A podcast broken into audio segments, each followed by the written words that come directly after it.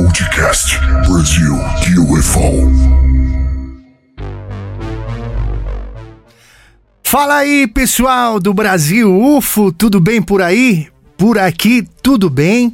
Hoje eu novamente aqui no estúdio, né, venho apresentar para você as palestras que aconteceram no dia 25 do 6, 25 de junho de 2022, lá na Serra da Beleza, onde eu, Riba Menezes, pudemos estar, né, para gravar os programas. Já foi pro ar, né? Quem estiver assistindo esse aqui em primeiro lugar, convido você a assistir o número 1, né? Brasil UFO na Serra da Beleza, parte 1. Ah, também, né, temos a parte 2 e agora a gente vai apresentar a terceira parte, ou seja, a parte onde é, houve as palestras, tá? Algumas palestras nós vamos apresentar apenas alguns trechos a pedidos é, dos palestrantes, né? É, até mesmo para as pessoas que não tiveram a oportunidade de, de ouvi-los, né? É, ouvi-los pessoalmente é, ministrando estas palestras. Então, é assim. É, para iniciar, né, eu já gostaria de agradecer a, a, recepção que o Arnaldo fez a todos nós lá do Brasil UFO, agradecer o convite feito pelo, pelo Arthur Sérgio Neto, é, que, que nos convidou a cobrir esse evento aí, né, um super evento. Quem é, gosta do assunto, ali é o local, né? Pelo menos aqui na região sudeste, um dos locais que a gente pode é, chamar de um local especial, né, para esse assunto, né? E é isso, né? A intenção do Brasil UFO é seguir a todos esses locais onde são chamados de hotspots, né, lugares quentes, onde acontecem é, muitos avistamentos, né? Então a nossa intenção é sempre é, tá participando e fazendo matérias é, desses locais para todos vocês. Vamos seguir aí, né? Já abrindo a palestra aí, o nosso amigo Arthur Sérgio Neto, que ele foi o organizador do evento. E nada mais correto ele abrir ali o evento, né? E trazer os seus convidados a palestrarem nesse super evento. Então, você que está nos ouvindo, só lembrando que quem também nos ouve ali através do Spotify, o Spotify também liberou é, para você assistir por imagem. Então, para quem quer assistir por imagem no YouTube, tem o YouTube, tem as, algumas outras plataformas de áudio aqui, que eu não vou ficar falando todas, né? Mas o Spotify também liberou em imagem, então você pode assistir a gente em imagem e e é isso aí, chega de falar e vamos ouvir o episódio, a parte número 3, Brasil UFO na Serra da Beleza. Beleza? Valeu, pessoal! Até o próximo episódio e ouçam aí as super palestras aí com grandes nomes da ufologia brasileira. Valeu, pessoal! Um abraço, bom programa! Queria agradecer muitíssimo todos vocês que estão aqui. É, isso mostra que vocês estão tão malucos quanto eu, né? A gente anda atrás de disco voador. Antes, um ufólogo antigo, meio arrependido, falou que andar atrás de, de, de é extremamente utópico. E é mesmo, mas a gente, de tanto se esforçar, a gente já viu algumas coisas muito interessantes pouca gente no, no, no, planeta teve esse privilégio. Por isso que ufologia vicia, é viciante. Se, se você vê o fenômeno OVNI de verdade pela primeira vez, eu garanto que aqui, muitos estão aqui já viram, a maioria eu acho. Né? Eu queria chamar uma menina aqui, fazer um merchan aqui comercial. Chega aí, por favor. Isso aqui é Daniele Pedra, ufóloga de Campos dos Goitacazes, pesquisa lá na praia de Tatagiba. Todos os casos dela são de Tatagiba. Mas ela vai fazer um merchan que ela tá vendendo nos orgonices ali. Gente, né? Todos os casos da Tajiba, não. é, se quem quiser saber um pouco dos meus casos lá, vocês vão lá no grupo ETs Etc. Já todos. Aí tem. Procura lá. É, Daniele Pedra, que vai estar tudo lá, né? Todos os, as minhas pesquisas de campo, tanto em Minas Gerais e no estado do Rio de Janeiro. Então, gente, vim, não vim falar sobre isso, né? vim falar sobre as orgonites que estão ali. É, inclusive, nós temos hoje, né, uma ah, vai ter um sorteio. Um sorteio. um kitzinho de pirâmide. Cedeu gentilmente para sortear. Nós vamos sortear também uma camiseta. Camiseta da Operação Prata, foto legítima lá do Coronel Irã. Show, tá tem uma. Aí vamos, vamos nessa. É, é então, gente, o Ogonite, ela é cientificamente comprovada, é uma trans, faz a transmutação de energia negativa para positiva do meio ambiente. Foi, ela foi sem querer, né? Foi, ela foi feita sem querer por um médico alemão que estava à procura da cura contra o câncer e descobriu né, que o cristal de quartzo misturado com outros metais e usando uma, uma coisa orgânica, que, pode, que no meu caso são resinas, é, podem fazer essa transmutação de energia, que é cientificamente comprovada, mas tem a parte holística também. Algumas pedras, como olho de tigre, ametista, turmalina negra, são pedras conhecidas né, nessa, nessa uma parte holística de terapia contra energias ruins, né, mais da parte espiritual. E sejam bem-vindos, é um prazer né, conhecer a todos aqui. Ninguém está aqui por acaso, eu já falei até isso hoje. Aqui tem pessoas de São Paulo, Minas, Rio de Janeiro, né? E Sul, Espírito Santo. É, então. Porto Ferreira, Campinas. Itabira, não é isso? Niterói. E Bitipoca. E não sei, não sei vocês, né, os novos, os mais, as pessoas que já estão acostumadas a vir aqui já sabem. Mas os novos já devem assim, deve estar pensando assim, gente, essa energia que eu quero para mim. Achei meu clã. Vê se é isso vocês estão sentindo aí. Então, bem-vindo ao clã, gente. Peraí, peraí, peraí. Mostra para elas. Quando as pessoas começam a ver luzinha aqui no, no vale, Aí, é óbvio, é óbvio, é óbvio, eu sei que é K. Aí eu espero a pessoa se entusiasmar. Aí depois, como é que eu faço? Ontem ele me matou de raiva. Ele fez comigo. Ele pega o binóculos e vem. Não, é falso positivo. É falso positivo. É falso positivo. Tal de falso positivo, vocês vão ver lá. Tal do falso positivo. Porque quando vocês chegam aqui, eu já fui, eu já, já, já paguei alguns mil. Lembra? Eu com você e Petit no carro lá no Rio de Janeiro, vindo balão de LED. Eu, OVNI, comecei a filmar. Né? A gente fica, quando a gente começa a pesquisa de campo, a gente fica entusiasmado. O balão é OVNI, o vagalume é OVNI. Tudo é OVNI. Então, até a gente se acostumar, carro na estrada é OVNI e é normal. Mas com o tempo, vocês vão pegando a manha aí do negócio. Ah, só para explicar, falso positivo, a gente classifica tudo que a gente vê e não pode dizer que é um OVNI, mas também não pode dizer que não é. Então, tudo que fica na dúvida no meio da noite a gente chama de falso positivo. Falso positivo serve para estimular, para você ficar à noite empolgado, entusiasmado, querendo ver mais e, e mais tempo em vigília. Bom, vamos ao que interessa. Ela já esvaziou minha pauta, eu ia falar justamente isso. Veio gente de todos os lugares, eu estou extremamente honrado. Eu queria comentar, é, tá aí é, um dos nossos palestrantes, Rony Vernet, que ontem estava lá no Senado, todo bacanão, representando a ufologia brasileira. Tinha o Arnaldo, Arnaldo parecia um deputado federal, com o terno que ele usou no casamento. Chega aí, Arnaldo. Aproveitou o terno.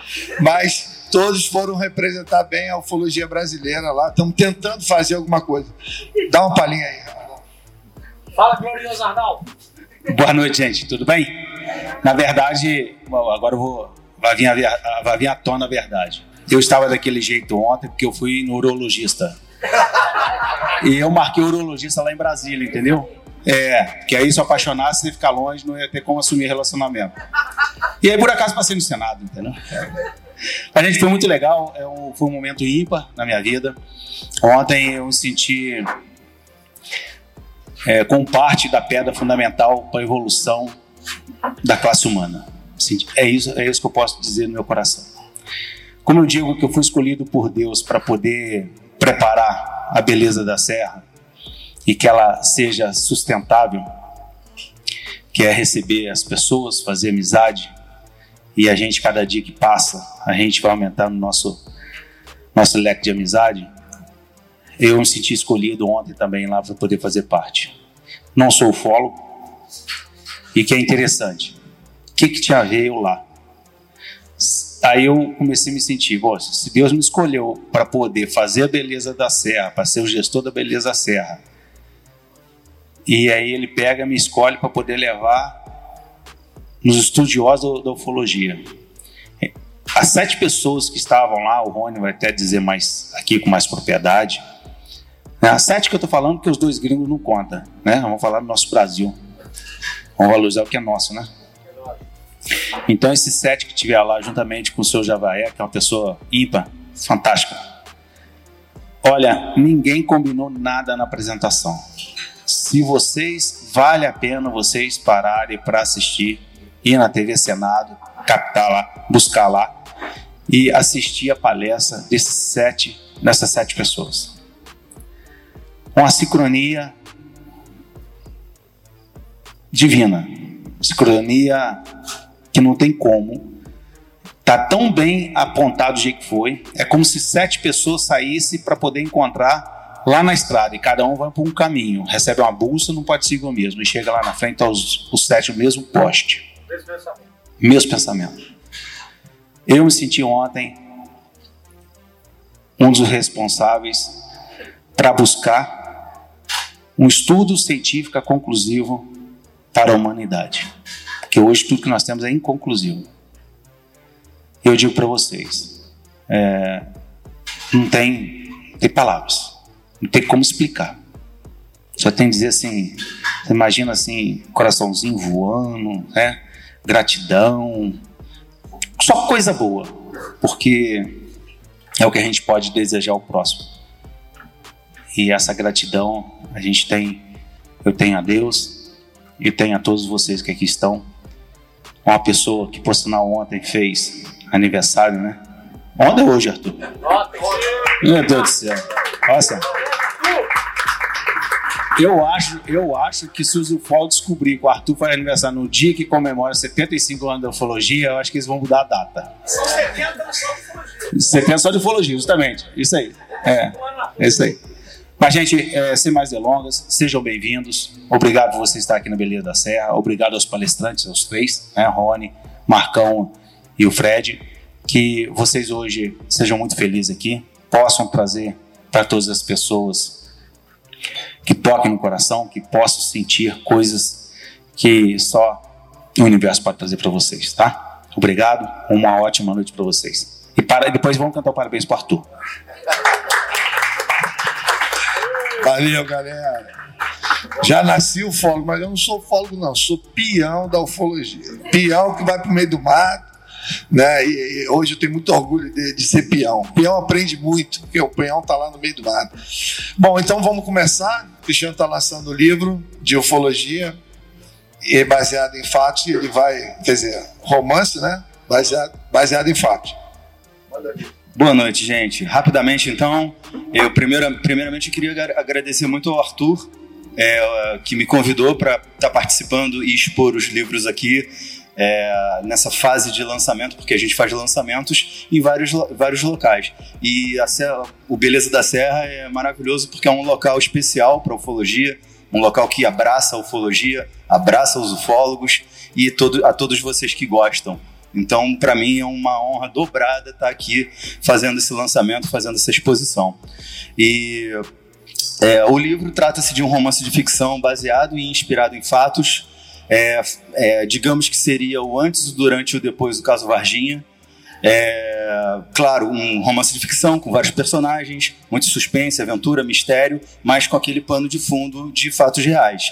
E tudo que é real está explicado em notas de rodapé. O livro é cheio de notas de rodapé, então é um, um, um livro com dinamismo e com transmitindo conhecimento. Tem parte da ufologia clássica também, é, falo sobre a sociedade Vril, uma temática pouco conhecida dentro da ufologia, que é uma sociedade secreta nazista, que é, tem muita relação com os OVNIs e com seres extraterrestres. Tá tudo aqui, placa suméria, muita coisa interessante da ufologia. Mais uma vez, Arthur, muito obrigado. Bom, por falar em caso Varginha, vou dar um spoiler aqui. O, tem uma semana que o Marcão está chegando, oito meses nos Estados Unidos, fazendo a montagem do que vai ser o maior documentário do caso Varginha. Já mostrou uns trechinhos, ele vai falar aqui. Vai ser o maior documentário filmado em Hollywood pelo documentarista James Fox, que coincidentemente é o, o documentarista que fez esse documentário aqui. Destino Terra é o, é o DVD mais vendido da revista UFO, disparadamente. Destino Terra. Esse, esse é, o, é o produtor. Então, Marcão, vamos lá. Uma salva de palmas para o Marcão.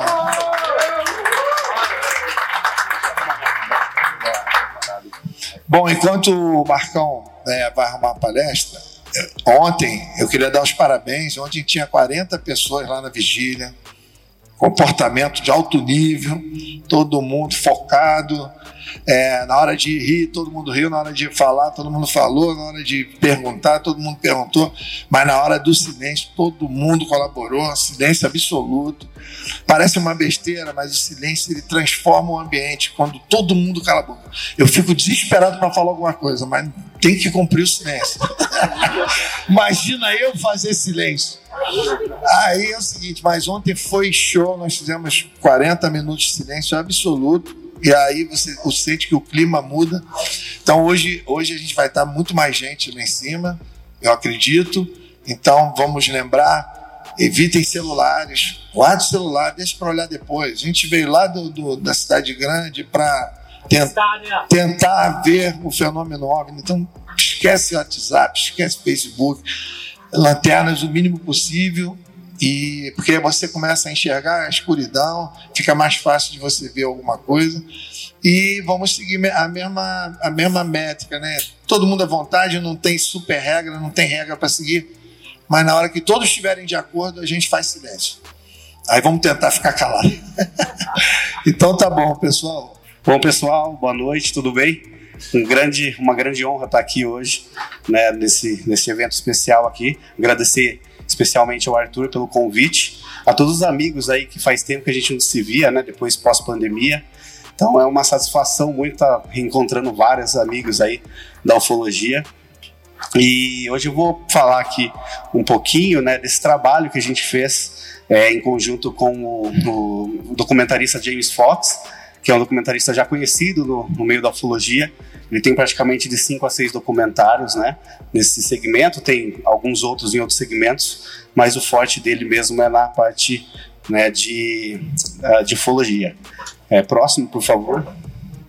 Então, falar um pouquinho também dessa oportunidade que eu tive é, quando eu conheci o Fred num evento lá em Curitiba, o um evento de ufologia. O Fred, grande irmão, é, ele tinha esse projeto, escreveu o projeto de carona com os OVNIs, e aí ele tinha esse intuito, como todos vocês já conhecem, a maioria o de carona com os OVNIs que está veiculando pelo History Channel, e aí ele convidou, né, para ajudar para fazer a parte da consultoria da série do de carona com os OVNIs, aí foi uma oportunidade muito grande, a gente teve em 11 estados brasileiros é, pesquisando, né, esses casos e selecionando, uh, obviamente tem outros casos que, que iriam para vir nas próximas, é, nas próximas temporadas, mas a gente tem outros projetos em si. Então eu gostaria até de agradecer o Fred pela oportunidade. Foi incrível poder aprender né, com eles aí um, um pouquinho da, dessa parte do audiovisual. E eu vou, essa era a equipe que viajava conosco, né, toda a equipe que percorreu aí os uh, 11 estados brasileiros. Essa foto a gente tirou lá em Tramandaí, se não me engano, uh, no, no, dos episódios gravados lá. Agora, próximo, por favor. Aqui vou começar a falar um pouquinho do Moments of Contact, que é esse novo documentário. Né? Uh, o caso Varginha, 2000, 2004 eu estive a primeira vez em Varginha num evento histórico, inclusive o Arthur acho que teve lá, outros ufólogos, né? Vários ufólogos da época e é, em 2006 eu comecei a ir para Varginha, que era tinha muita curiosidade. Quando o caso aconteceu, eu tinha somente 11 anos, e eu me lembro que quando eu vi aquela reportagem do Fantástico, é, eu nossa, fiquei assim abismado com o caso. E aí eu me lembro que, da vontade que dava assim de querer saber mais, de estar com, com os ufólogos que estavam investigando na época, né? Aí eu cresci com essa história e com várias outras que a gente foi é, pesquisando, né, lendo sobre o assunto. Em 2006 eu comecei a ir a Varginha com, com outros ufólogos, colegas, e tentar fazer uma investigação de campo mesmo, procurar testemunhas civis, a, a princípio, né, e depois tentar chegar no nível que a gente conseguisse é, encontrar com testemunhas militares que se envolveram com esse fato lá de Varginha. Eu sei que o caso Varginha é um caso já até que eu estava comentando muito, é, pessoal, sempre a mesma coisa, sempre que mostra, né, sempre falo das três meninas, de toda aquela história, acho que a maioria das pessoas aqui devem saber, assim, a cronologia do caso, de tanto, né, passar nas mídias. Então, o trabalho que aconteceu em 2006, depois quando fui lá por 2015, acho que antes, 2014, é, conheci o, o, pesquisador João Marcelo Marques Rios, num evento que a gente estava fazendo em Lambari, e a gente resolveu a se unir e começar a pesquisar. Logo depois, o Giordano Mazuti, que é outro pesquisador também da, do Rio Grande do Sul, se uniu. Então, nós três começamos a pesquisar e tentar localizar todas as testemunhas que foram citadas na época pelos pesquisadores, né? E talvez encontrar novas informações. Então, foram todos esses anos. E quando foi no ano de 2011, eu a oportunidade de conhecer o James Fox numa conferência que ele veio dar em Peruíbe, no Brasil. E aí a gente ficou muito amigo. É, conversei muito com ele sobre essa questão do caso Varginha, no qual ele não acreditava na época. Ele começou, comecei a mandar algumas coisas para ele e ele me propôs assim: ó, você acha que você consegue ir para Varginha e, com, e consegue é, encontrar as testemunhas para que a gente venha gravar? É, fazer um projeto de audiovisual, eu falei, olha, não sei, né? Eu nunca tive assim diretamente de, de frente com essas testemunhas, eu posso tentar. E aí eu fui e aí deu certo em certo primeiro momento.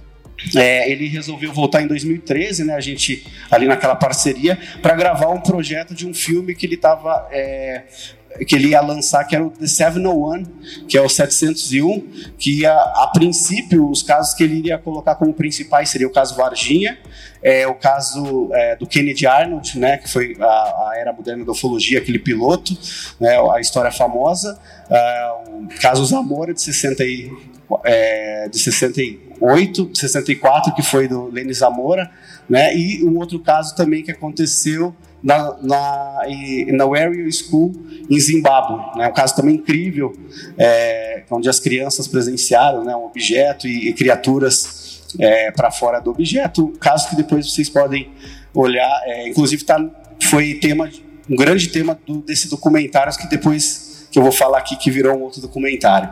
Então, a princípio, James veio em 2013, nós gravamos novamente com algumas, mais, com algumas testemunhas a mais do que nós tínhamos gravado é, em 2012. Só que, assim, sempre aquelas mesmas pessoas que sempre né, vinham gravando, que já se sabia da história. E próximo, esse é o seu Eurico Dona Aralina, que eles foram desculpa, foram um, casal de caseiros que viram aquele objeto em formato de um submarino próximo a Varginha, que fica a 10 quilômetros de Varginha. E aí foram passaram praticamente sete anos e meio. E ele falou assim, olha, infelizmente eu, é, eu não vou conseguir agora colocar o Varginha, mas ele tinha o intuito, de repente, de fazer um, um, documentário só sobre Varginha, porque enquanto foi passando esses anos, a gente continuava a ir a Varginha e tentar levar, levantar novas informações para que pudesse trazer num, é, num, num documentário, né, breve assim. Então, a gente começou aquela pesquisa e deu certo. No final do The 701, ele virou um documentário chamado The Fenômeno, do qual em 2020 depois teve né, aquela informação do Pentágono.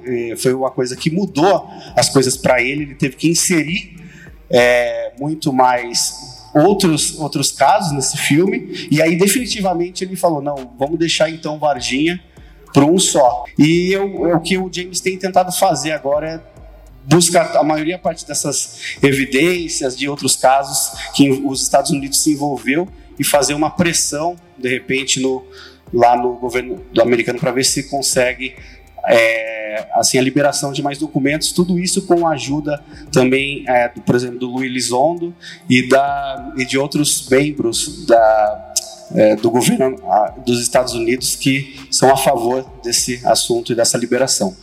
É, aí o que aconteceu? Logo em seguida a gente foi para Varginha, o James mesmo quis fazer é, um enquete né, popular na, nas ruas de Varginha. E aí foi até interessante porque nada era combinado, era tipo tudo gravado. É, ali o câmera, o David, ele sempre estava com a câmera ligada e a proposta era ir gravando direto, assim, sem parar, sem falar, né, assim, ter aquela intuito de fazer uma cena e tal. Então aqui a gente ficou mais ou menos uma hora e meia, duas horas no centro de Varginha, com alguns cartazes. É, por gentileza, se vocês sabem de alguma coisa do caso de 1996, caso Varginha, venham falar conosco. E muita gente passando ali na cidade, foi até interessante que várias pessoas elas foram é, parando, falando o que elas achavam do caso, outras que conheciam outras pessoas que tinham se envolvido. Né? Esse outro rapaz, ele viu uh, o, com a mãe dele um objeto, é, se, é, um, como se fosse um objeto discoidal mesmo, clássico, é, sem emitir nenhum barulho. Era janeiro de 96, um pouco antes de as meninas avistarem o, o, a criatura. E aí ele também deu um relato bem interessante assim ali no momento. Logo posterior a isso, a gente conseguiu agendar uma entrevista com o prefeito de Varginha, o, VED Lúcio Melo. Né? Nos atendeu muito é, gentilmente e acho que pela primeira vez um prefeito assim de de Varginha mesmo veio falar de maneira séria sobre o caso. Ele acha que agora é hora de mostrar para o mundo, né? Ele comentou com o James, é, ser mais que o que o James conseguisse ser mais transparente, mostrando o que realmente aconteceu em Varginha naquela época. Então ele foi muito receptivo e sério na abordagem, né, na entrevista. Não lembro, faz uns dois anos, três anos, sobre o aniversário do caso Varginha. A gente estava fazendo uma live, ele entrou no chat e aí o pesquisador Jefferson Martinho do que tem o portal Vigília que é um site bem conhecido também, ele pegou o contato do Rubão, depois passou para o João Marcelo, e aí eu tive, quando eu fui a próxima vez em Varginha, encontrei com ele, e ele me contou né, esse relato que basicamente é, bate muito com o relato daquele senhor de azul, que ele fala que ele estava passando é, ali próximo à rua Benevenuto Brasvieira, que é, é, a rua onde as meninas, que tem aquele terreno baldio e as meninas avistaram aquela criatura. Era no mesmo dia 20 de janeiro, por volta das 15 horas, é, ele estava numa quadra, que é conhecida ali no bairro como o Ginásio do Marcão, e aí ele estava ali, eles estavam jogando futebol, aí de repente um, um rapaz que trabalhava na rua da, ali, inclusive numa mecânica que fica ao lado do terreno baldio, ele estava descendo para ir jogar futebol e falou assim: Nossa, estranho, porque o exército estava lá em cima agora e teve um pessoal que disse que escutou um tiro, né? Lá em cima e, e não sei o que está acontecendo. Aí o pessoal ali na quadra ficou meio, nossa, o que, que, será que é? E aí nesse momento eles estavam na frente da quadra, disse que passou dois caminhões do exército. Na hora que passou, que ele já tinha escutado, né, do, do amigo, nossa, mas o que, que será que está tendo ali? E aí eles subiram, na hora que no momento que eles sobem, ele mais dois ou três amigos estavam subindo, eles viram que não conseguiram ver aonde que o caminhão virou, assim, certamente, mas eles vieram numa rua na hora que eles deram de encontro na rua um caminhão do exército, dois caminhões na verdade, um bloqueando assim a passagem e um outro mais à frente também bloqueando a passagem no meio da rua. E eles estavam com cinco militares, de quatro a cinco militares mais ou menos, com todos com fuzil na mão. E eles foram tentar a passagem. O rapaz falou, é, o militar falou não, você não pode passar aqui e tal. Ele falou, mas a gente tem o direito de ir e vir, né? Direito constitucional e tal. Eles falaram não. Daí disse que ele ergueu a arma, né?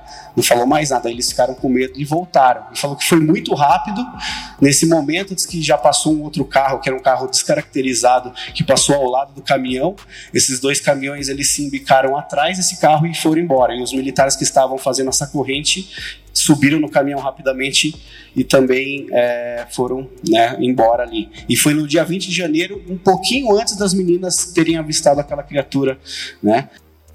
E aí a gente conseguiu, né, fazendo essas investigações, chegar no Ney, que é um repórter local da TV Princesa, ele já é um repórter que trabalha lá há muitos anos, em 96 ele cobriu o caso Varginha, mas é uma coisa que também nunca se falou, né? E ele deu um depoimento muito interessante também que no dia 20 chegou uma, uma falaram para ele como ele era da imprensa que Tava tendo boatos que umas meninas tinham visto o capeta, que as meninas nunca falaram, portanto dizer que aquilo que elas viram era um, um ET ou extraterrestre, elas sempre acreditavam que era um, um demônio, né, um capeta devido à, religião delas. E o, o Ney, ele estava, quando ele recebeu a notícia, ele falou que já estava mais ou menos para o final da tarde, era um horário que estava tava já aquela uma chuva que uma famosa chuva que teria caído nesse dia, que todo mundo relata que foi uma chuva extremamente forte, diz que nunca aconteceu antes. E depois, no dia 20, uma chuva tão forte em Varginha que os moradores comentam, né? Aí logo depois, né, de algumas semanas, aí explodiu o caso, Varginha, tudo. E ele falou que nesse momento que explodiu, que toda a mídia estava indo lá na ESA, que foi a instituição militar, né, é, que foi responsável por ir comandar essa operação de retirada dessas entidades e criaturas lá nessa cidade, é, ele mandou dois repórteres lá, que era o Euclides e o Calado, da, da, da TV Princesa, e aí o, eles estavam meio que perguntando muito ali pro, pro sargento, né, que era o assessor de imprensa da ESA. E aí o assessor não queria, estava tratando eles mal. Daí teve uma hora, se vocês ficarem aqui, fizeram mais uma pergunta, vocês vão ser presos, né? E aí eles desistiram naquela época e não, não fizeram mais. Não dá para a gente entender direito quem eram realmente esses americanos. Ele comenta que um dos americanos no momento que saiu da casa falou assim, ó, por favor, essa conversa não houve, não conte nada para ninguém. Mas eles ficaram lá um bom tempo fazendo anotações, né? E esses uh, americanos estavam lá. É, né, com agora a gente não sabe se. É, porque assim, naquela época o que acontecia? Muitos americanos que iam, é, eles comentavam às vezes, os próprios moradores, ah, esse pessoal é da NASA, por ser americano, ah, o que aconteceu? Então eles comentam que a, a esposa do senhor fala, não, eles eram da NASA, mas é, não se sabe, na verdade, quem eram, porque naquela época também estava vindo muita reportagem de emissoras estrangeiras para cobrir o caso, né? Mas é um caso muito interessante, assim, que corrobora também, assim, a história das meninas, a história depois do Marco Lixerese, né? Toda aquela questão ufológica. É um caso que me impressionou muito devido à sinceridade do testemunho dessas testemunhas. A gente conheceu o seu José Marco, cardiologista, onde ele reside em São Paulo, mas a vida inteira morando em Varginha, e ele comentou com a gente exatamente o que, que teria acontecido. É assim, ele comentou que o Fernando Eugênio um dia, eles estavam num dos hospitais que eles atendiam junto, no Humanitas também, que eles atendiam no outro hospital que era o Humanitas. E aí o José Marco perguntou, porque ele era curioso, oh, aquela história do ET, é verdade e tal. Aí o Fernando Eugênio chamou ele de canto e falou assim: oh, se você contar para alguém essa história, vou falar que você está mentindo. Eu não. E aí ele falou: oh, o que aconteceu aquele dia foi o seguinte: chegou os militares lá, o pessoal do exército, a gente não entendia nada, uma correria. Eles levaram para dentro do hospital regional. É, algo que a gente não sabe o que é.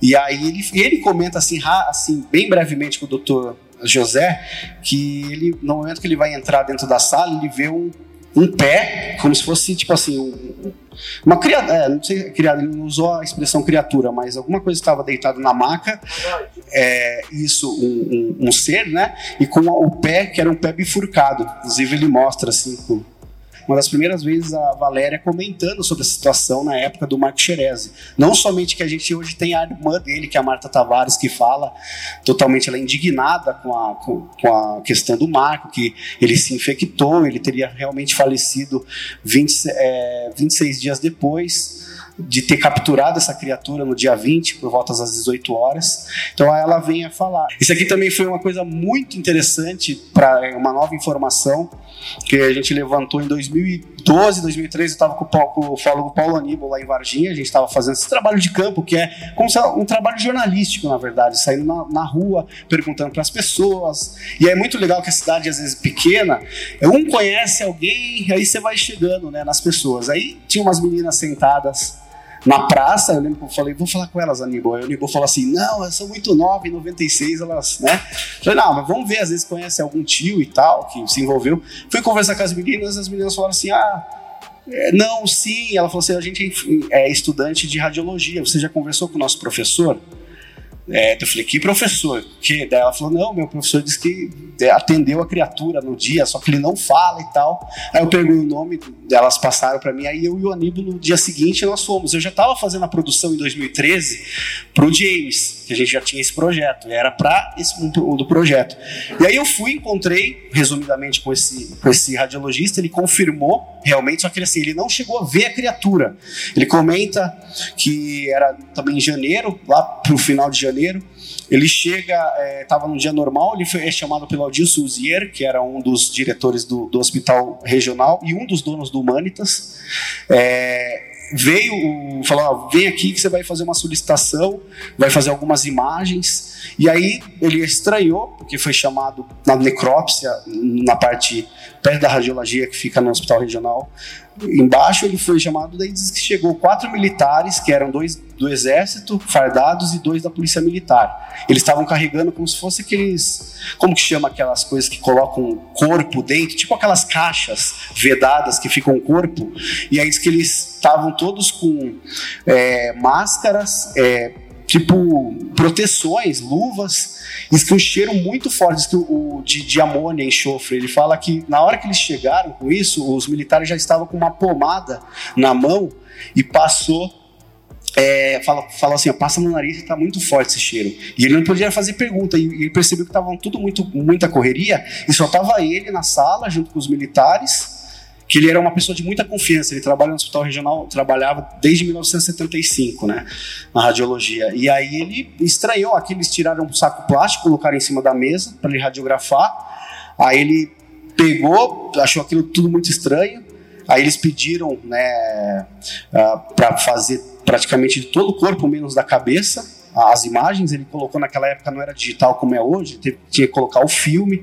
Aí ele comenta que em nenhum momento é, ele, eles deixaram o, esse radiologista colocar a mão na, nesse saco plástico ali e que todo momento os militares que manuseavam ali para ele colocar aquelas placas e chapas para fazer a, a, tirar essas fotos. E aí ele falou que foi tudo muito estranho, ele não teve acesso às imagens, porque disse que quando já saiu o filme, um militar pegava, levava, colocava no envelope, e aí foi tudo muito rápido, ele falou que o procedimento todo durou cerca de meia hora. E aí o que já chamou também a atenção, além do cheiro que estava muito forte, falou assim, ó, isso aqui no, para, é, tipo assim, muito obrigado, você fez o seu trabalho e não comente nunca do que você fez, do que você viu aqui nessa sala. Daí ele achou muito estranho. Daí quando ele foi perguntar, porque é um detalhe muito importante, em nenhum momento esse saco plástico eles abriram o, o zíper, né? Ficava naquele zíper preto e não abriram de jeito nenhum aquele saco. Ele falou que a estatura era mais ou menos de uma pessoa normal. Uh, e aí ele fala, comenta que o que ficou, esse cheiro ficou impregnado durante três a quatro dias. Eles, nesse dia eles tiveram que fechar a radiologia porque era impossível fazer exames lá por causa do cheiro, o odor, diz que eles ficaram tentando desinfectar o local. Então foi um mistério que ficou, né? E tudo associado a tudo, hoje ele acredita que ele é o que era realmente a criatura que estava ali dentro da, daquele saco, porque toda essa movimentação estranha. E ele, e ele vai aparecer no documentário pela primeira vez. Em 2013 eu tinha tentado, quando a gente conversou com ele, ele falou: Não, pelo amor de Deus, eu não posso me envolver com isso, não quero, só estou contando aqui para vocês. Eu falei: Não, tudo bem, mas a gente não vai identificá-lo, é muito importante, né? Aquela história né, que a gente fala. E aí eles falaram: Não, não posso. Ele falou: Tá, vou, vou, dar uma pensada. E eu lembro que ele anotou naquela época já o WhatsApp. Aí no outro dia seguinte, eu lembro que eu liguei pro James e falei, nossa, James, uma coisa bem interessante aqui. Ele falou, puta, tenta gravar com ele, tal, tal, tal. Aí ele me bloqueou, nunca mais eu consegui encontrar ele. E aí quando foi nessa última que eu fui para fazer a produção desse, quando o James deu o aval, não, vamos fazer um só de Varginha. Aí comecei a mexer, mexer, acabei encontrando ele. Aí falou, pô, você lembra de mim? Eu lembro. Eu falei, pô, falou, não, agora eu posso falar, agora eu tô aposentado. Aí ele pegou e gravou com a gente, só que ele não apareceu também, vai aparecer de costas e com a voz um pouquinho alterada. Mas é uma pessoa muito genuína. Depois a gente fez todas as confirmações com pessoas que trabalham no hospital regional e tal, e realmente houve isso mesmo. Né? E uma coisa mais importante, infelizmente, nesse tempo que eu tive nos Estados Unidos, é, o meu pai veio a falecer eu era uma pessoa muito ligada a ele, né? A gente estava conversando direto, uma coisa que quebrou, me devastou assim. Até agora eu voltei, agora que está sendo a choque de realidade, na época não deu para voltar, passei mal lá. E esse filme, é, por generosidade do James, a gente vai oferecer a, em memória do meu pai, né? Que era uma pessoa, não tem nem que falar, né? Pai da gente, né? e era muito apegado com ele. Então, é, todo esse trabalho que foram feitos durante vários anos, né, foi hoje vai ser dedicado a ele, né. Então, eu gostaria de agradecer a todos. Obrigadão a todos.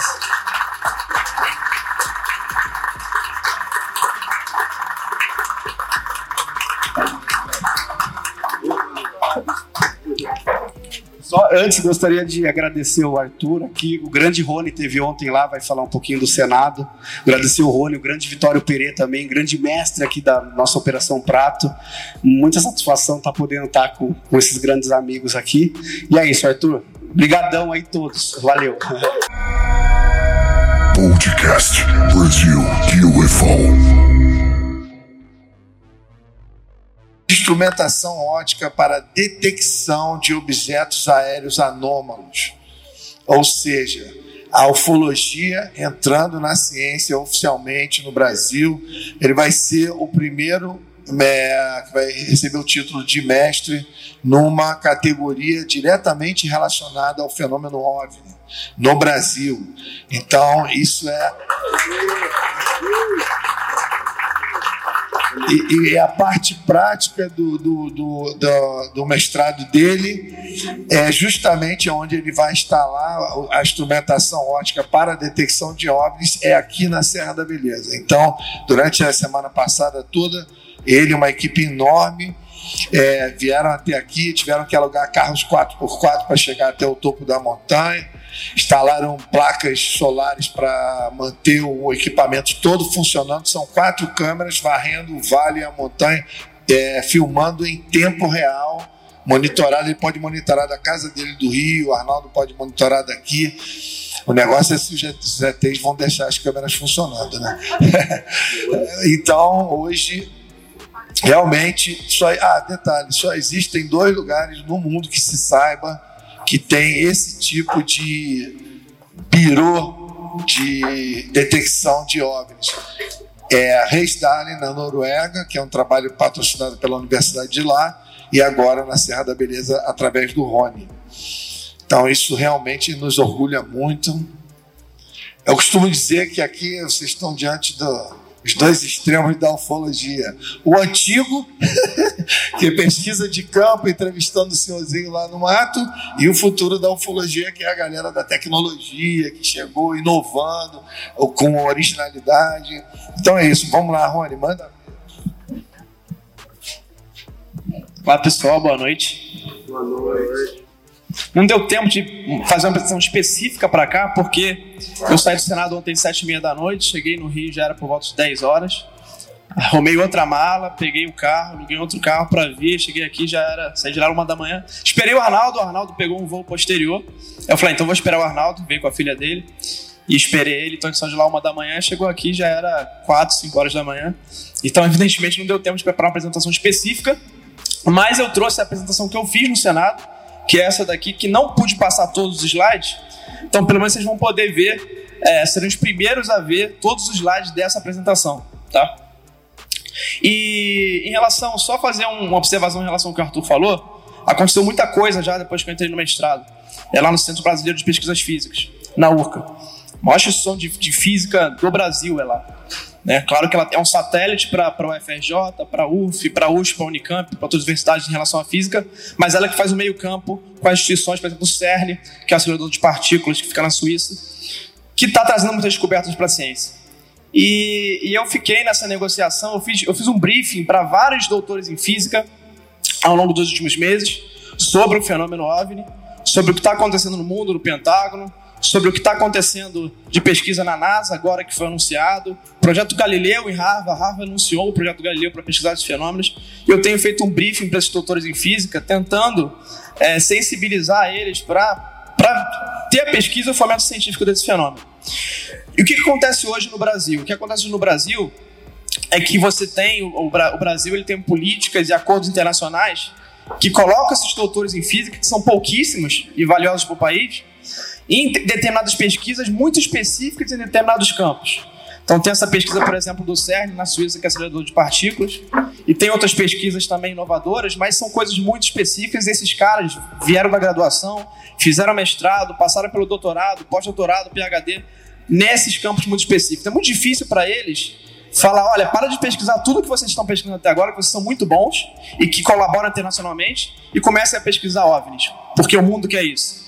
Então existe essa barreira e, e, assim o que a gente precisa fazer hoje é começar a formar as pessoas já na faculdade com esse interesse, porque se a pessoa já formar na graduação de física ou de engenharia, por exemplo, com esse interesse, e outros campos também da psicologia, da antropologia que já tem muitos trabalhos até publicados, a gente começa assim a ter um campo de pesquisa para esse fenômeno.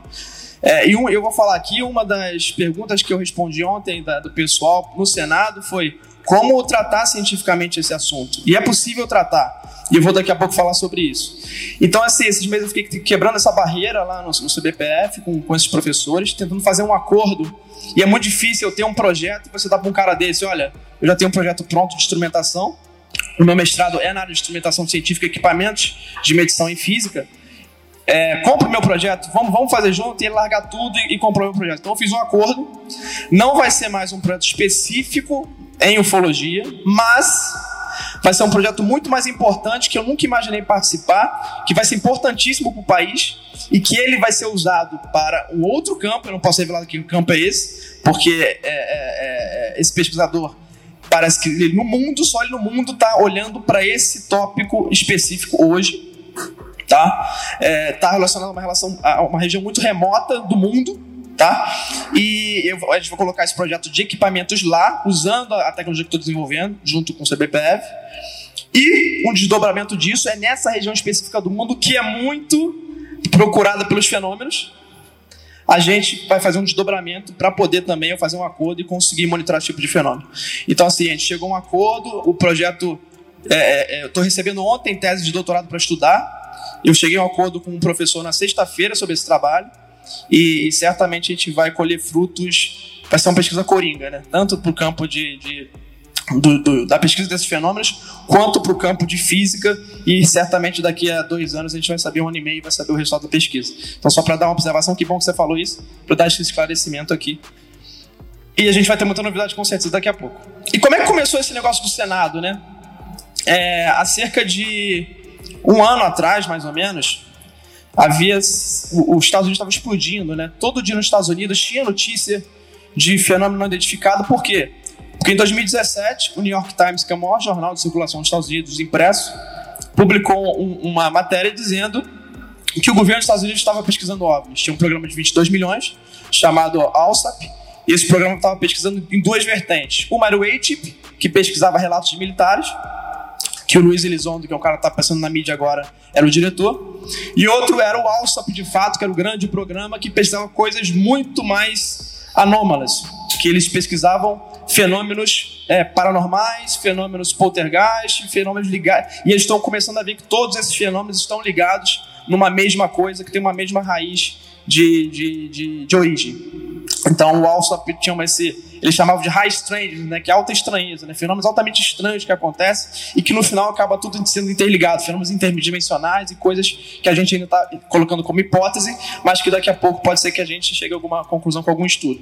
Então tinha esses dois programas no Pentágono, os Estados Unidos bombando com isso ano passado, eu cheguei para o GVAE e falei, GVAE, eu tenho aqui um modelo de carta, um plano, eu já tinha mapeado todos os senadores e deputados das comissões, subcomissões de inteligência e de forças armadas, e falei, olha, vamos repetir o modelo dos Estados Unidos. Vamos chegar para esses caras, essas comissões, vamos falar o que os Estados Unidos está fazendo. E é muito bom porque os Estados Unidos sempre puxa as coisas, né? A gente sempre segue os Estados Unidos. Então, no caminho natural, a gente fazer uma pesquisa seguindo os Estados Unidos, seguindo o modelo lá é, de desarcobertamento desses fenômenos. E eu falei para o Gevai, eu tenho um plano, sei quem são os deputados, sei quem são os senadores, vamos tentar levar esse, esse plano adiante. E o Gevai, naquele momento, me falou, olha, Rony, eu tenho já uma conversa com o senador Girão, Eduardo Girão, é, o senador Eduardo, não precisa saber, ele é muito ligado ao espiritismo, né? Tem uma relação muito grande com, com a família Chico Xavier, com o filho adotivo dele, o, o Geraldinho, que estava ontem no Senado. Então, por essa questão do espiritismo, ele também é muito ligado à questão ufológica. Ele, ele gosta muito desse assunto. E o Girão, se vocês não sabem, o senador, ele ele foi um dos, das pessoas que ajudou na produção do filme Área Q. A Área Q é uma área do Ceará que é Quixadá e Quixeramobim, onde acontecem diversos fenômenos ali de abdução e outros fenômenos estudados também. E ele ajudou nessa, nessa que é é, uma, é, uma, é uma ficção, não é, não é real, mas é baseado em fatos reais que aconteceram nessa região do Ceará. E o Eduardo Girão ajudou dando dinheiro e financiando esse filme, por, por, por, por amor, simplesmente porque ele gosta do assunto. Então era um aliado, o Gevaia estava em contato com ele, se eu não me engano, os dois entraram em contato por conta desse contato em comum com o Geraldinho, como eu falei do Espiritismo. E a coisa começou, eu falei, falou, Rony, calma, vamos pelo girão, já tem uma coisa no Senado, não é nem na Câmara dos Deputados, então já começa lá em cima, né? Vamos, vamos, vamos esperar. Veio e veio a pandemia, já estava tudo organizado para ter uma audiência no Senado. Veio a pandemia de 2020. Essas conversas com o Gevaé e com o Girão já tinham estavam acontecendo há muito tempo. Veio a pandemia, não tinha como fazer, obviamente, o país tinha outras prioridades. Agora a pandemia arrefeceu, e aí sim essa audiência aconteceu ontem. É, o requerimento saiu, acho que em março, se eu não me engano, fazendo essa sessão especial. É, justificando justamente qual foi a justificativa do Brasil, né? Por que, que eu tenho que fazer uma sessão especial sobre isso? Porque é, nos Estados Unidos estão acontecendo esses fenômenos estão sendo falados por militares e os órgãos estão sendo mais transparentes e por conta desse fenômeno nos Estados Unidos, como eu falei, a gente finalmente está conseguindo fazer isso no Brasil e está justificado no requerimento do Senado. Então, por isso que a gente conseguiu fazer essa sessão. É... Quem, quem, participou dessa sessão? Né? Como é que foi a, a organização?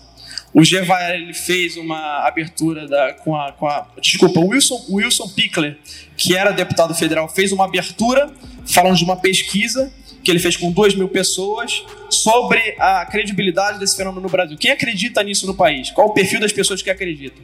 Ele chegou à conclusão que um terço da população brasileira, das cerca de 60 milhões de pessoas, acreditam no fenômeno. Ele fez dobramento por religião e tal, ele mostrou isso ontem lá. Tá lá na TV Senado para todo mundo ver. O segundo foi o Gevael. O Gevael fez um contexto da história da ufologia no país é, como começou na, na, década de 40 até os dias de hoje, um panorama. Depois veio o Geraldinho falando sobre o espiritismo, né, ufologia ligada ao espiritismo, a questão da, de seres de outras dimensões, né, outros planos, né, que, que, que nos visitam eventualmente. Então ele falou sobre isso lá.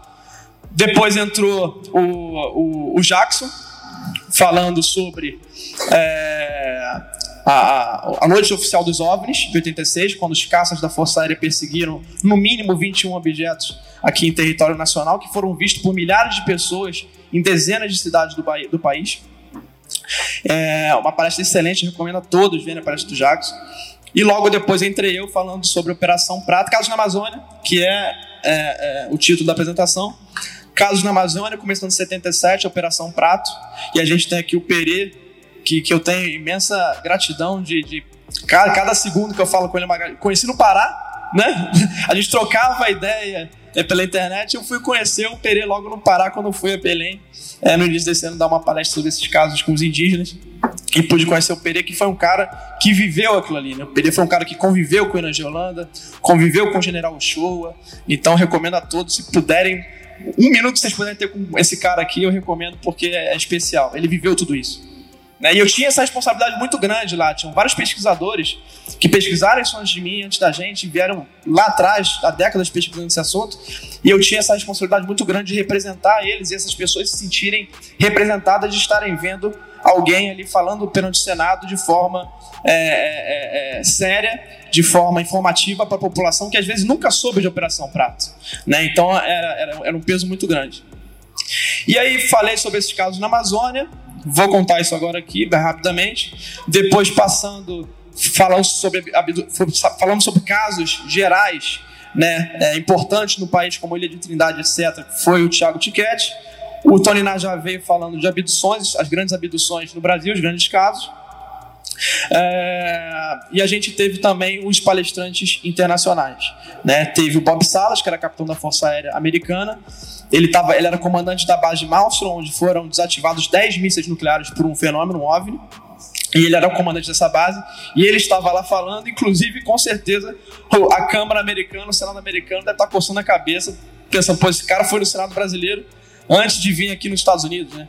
E, e o Gary Essentine, que era um detetive inglês, era um policial inglês, que falou sobre a abertura global, o fenômeno dessa abertura global que está tendo, e que o Brasil está sendo um dos pioneiros junto com os Estados Unidos.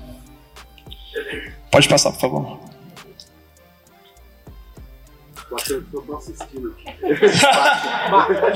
Não, é porque é assim mesmo, tá, tá, tá estranho. Mas passa, tô perto vai.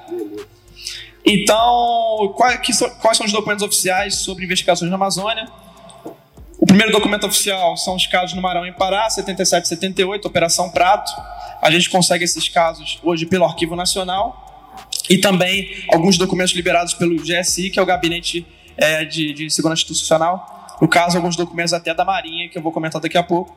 E casos no Acre 2013 a 2016, encontro desses fenômenos com os indígenas, documentos liberados pelo FUNAI, e Polícia Federal e Ministério Público, liberados em 2020 com uma investigação minha, um pedido meu ao governo. Pode seguir? E aproveitar para falar também dos bastidores, né, da como é que funcionou a audiência ontem, né?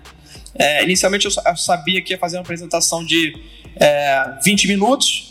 Essa apresentação teria mais ou menos 5 minutos de tolerância e então eu poderia falar mais ou menos meia hora ali seguramente. Né? Eu tinha o discurso pronto, né? no Senado eu não podia vacilar, porque tem um relógio, aquele relógio quando para a contagem corta o microfone. Então eu sabia disso e eu fiz um discurso justamente para não ser uma apresentação aberta, eu ficar preso em determinado slide e passar muito tempo. Acho que agora vai, beleza. E aí, então, eu fiz um discurso, né, discurso da tela, hoje no, no, no site do Senado, para quem quiser ver, lá junto da, das, das anexas da audiência. E quando eu cheguei no, na, na, no Senado ontem, a gente se reuniu no gabinete do Girão, o Girão convocou a gente. E a gente se reuniu na, na sala dele e ele falou: Olha, gente, pra vocês saberem, cada um aqui vai ter 15 minutos de apresentação, né? E eu vou dar no máximo 5 minutos de tolerância. Todos nós, eu, não só eu, mas todos arregalaram os olhos falaram: Meu Deus do céu. E eu mais ainda, porque eu tinha um discurso. Os outros ainda tinham é, uma apresentação aberta de forma controlada, ensaiada. Eu tinha um discurso que era 25 minutos no mínimo. Então, é, vocês vão ver em determinados momentos que às vezes eu gaguejo um pouquinho, ou pulo algumas partes, que sou eu pensando como que eu vou pular para a quinta página sem que as pessoas percebam e que pareça uma história sem pé nem cabeça. Então, a todo momento de fazer isso, consegui fazer ali em 22, 22 minutos, mais ou menos. Eu tive uma prorrogaçãozinha ali que o senador deu, meu microfone foi cortado, literalmente foi cortado. Foi cortado. Aí eu olhei pro Girão, abri os braços, ele me deu mais um minuto para poder concluir pelo menos. E claro, eu não consegui passar todos os slides, porque se eu passo todos os slides, eu vou ter que explicar os slides. E eu falei, vou desistir de passar slide, eu vou terminar o discurso. Alguma coisa que eu tenho que terminar, né? Então, é, tragédia da Ilha dos Caranguejos, começa assim a Operação Prato. Aliás, começa assim a história da Operação Prato, porque esse caso é, chamou a atenção da mídia, saiu em diversos jornais do Maranhão um morto e duas pessoas feridas numa embarcação que estava tirando madeira na Ilha dos Caranguejos. E essa ilha. Você já foi lá, Peri, nessa Ilha dos Caranguejos? Essa ilha é uma ilha no Maranhão, não é no Pará, é uma ilha que o pessoal fala que não pode parar barco à noite. O Conselho dos Pescadores é não para barco à noite, porque tem vozes, tem vultos, tem é, coisas bem ruins lá. Então o pessoal, o conselho é faça o serviço lá, tira madeira e pescar durante o dia e não fique ancorado lá durante a noite. Volte com o seu, com o seu peixe, com a sua madeira. E os pescadores ficaram lá, ancorados, é, viram alguns vultos, uma luz, essa luz veio queimar uma das pessoas que morreu e outros dois ficaram feridos. Isso chamou a atenção da mídia. Foi o primeiro grande caso. Pode passar. As regiões afetadas aqui, as cidades onde, onde foram créditos para o site operaçãoprato.com, essas cidades todas afetadas é, no Maranhão. Vocês veem que a maioria ali próximo do litoral, eu vou, vou já falar dessa tendência, e alguns casos isolados também no interior, muitos próximos aos rios. Pode seguir, ou seja, o fenômeno se alastrando. E pode voltar só, Marcão, desculpa. Aqui, Ilha de Caranguejo. Bem nesse meio aqui. Bem próximo da capital São Luís. Pode seguir?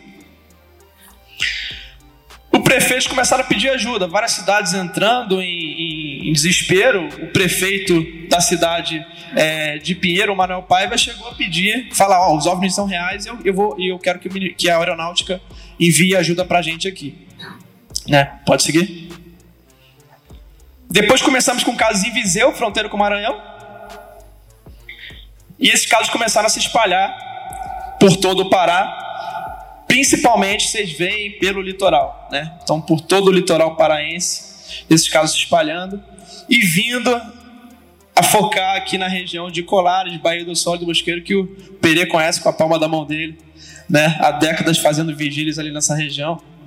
E espero que ele me convide um dia, né, Perê, pra gente poder juntos fazer uma vigília na praia do Machadinho, não é isso? Então tá. Pode seguir. É, esses fenômenos vinham, causavam efeitos fisiológicos nas pessoas através de um feixe de luz, geralmente esverdeado ou azulado. Pode voltar um pouquinho, Marcão. Não, obrigado. É, geralmente um feixe de luz esverdeado ou azulado. Geralmente os objetos chegavam mais perto das pessoas, eram objetos cilíndricos que tinham uma janela panorâmica. Algumas pessoas viam dois seres nessa janela panorâmica. Inclusive a Velaide Cecim, que era médica, eu vou mostrar, ela foi uma que relata ter visto isso. Esses seres deixavam algumas queimaduras, alguns furinhos e as pessoas eram tomadas de vários sintomas, dor de cabeça, desequilíbrio, confusão mental, desmaio e até morte.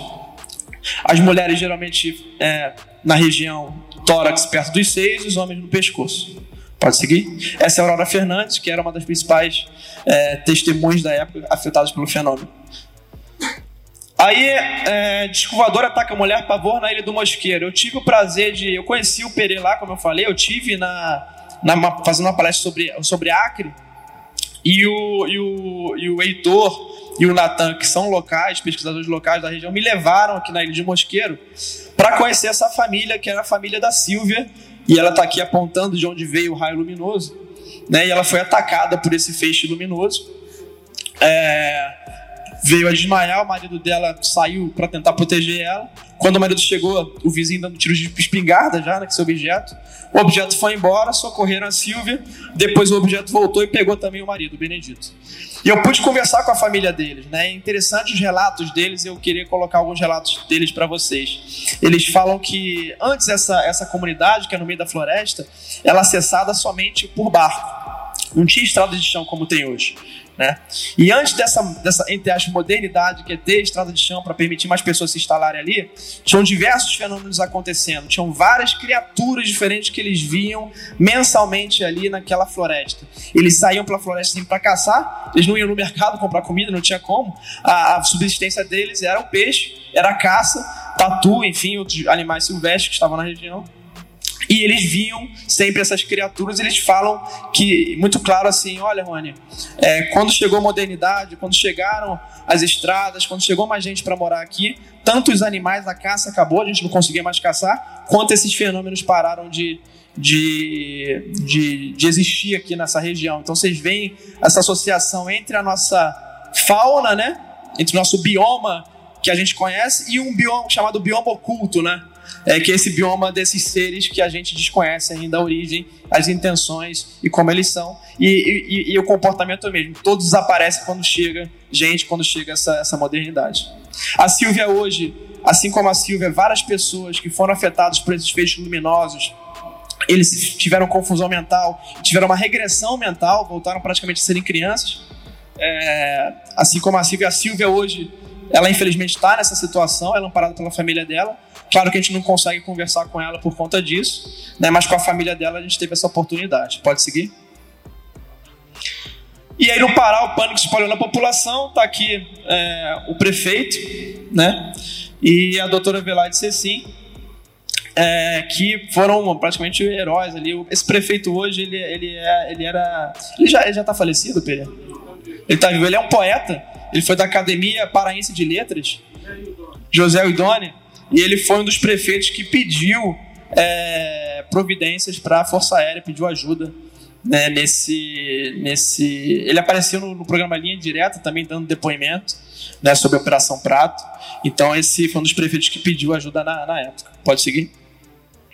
Operação Prato, a gente tem aqui os principais comandantes da operação, o comandante, o comandante primeiro Comal, o comandante da seção de inteligência e o Rangel Holanda, que era o comandante da, da operação. Inicialmente a operação começa com o comandante da seção de inteligência e depois o comandante do primeiro comar nomeia o Rangel Holanda como Protásio, né, como o comandante da operação. Pode seguir? Os, o, a liberação de documentos da ditadura, né, do, é, pelo SNI, que é o Serviço Nacional de Inteligência, que hoje é conhecido como ABIN, ela liberou alguns documentos valiosos, incluindo um documento da Marinha, que fala, é, que foi o, comando, o documento do Comando Quadro Distrito Naval, que fala basicamente um histórico do que estava acontecendo no Pará e no Maranhão, faz um desenho dos principais objetos que estavam aparecendo na região, né? E coloca também como anexo um pedido de ajuda de uma vereadora, né? Falando, olha, a aeronáutica, venha nos ajudar porque o negócio está difícil. Pode, e, e tem um negócio interessante nesse documento do Comando Quarto Naval. Muitas testemunhas falando aos militares que eles viam aparelhos que operavam a partir de, do que eles chamavam de submarinos. Eram objetos maiores que estavam nos rios da região e de, que, de onde eles vinham saindo e entrando objetos menores. Pode seguir. Várias formas diferentes, basicamente mais de nove formas relatadas na Operação Prato. Os documentos hoje estão no Arquivo Nacional. Alguns documentos no Arquivo Nacional, outros vazados por, por militares da operação. Pode seguir. Aqui a, a, a, o que eu falei que a Velade sim teria visto, essa, essa aeronave cilíndrica, aqui um, um, uma protuberância de onde saíam esse, esses feixes luminosos, você vê os movimentos anômalos que esses objetos faziam, isso tudo relatado pelos militares, e algumas fotos da operação. Essa foto, no caso aqui, no relatório, fala que é uma foto que, se, que esse objeto teria objetos menores entrando e saindo desse objeto entre aspas, uma nave mãe aí. Né? E a gente sabe que as, as, fotos principais da operação nunca vieram a público e nem as filmagens. Esse cara aqui, o Pere, teve a oportunidade de ver uma das filmagens, né? E o Pere podia até daqui a pouco falar sobre essa filmagem para o pessoal que não conhece. Seria interessante. Pode seguir. Também investigaram marcas de pouso. Pode passar. E em 97, finalmente, o Ranger veio a público, numa conversa com o Gevaé e o Petit, para poder dar detalhes dessa, dessa operação que a gente é, desconhecia. Preto, pode dar um detalhe dessa filmagem que tu viu? Tu se importa? Pode? Show!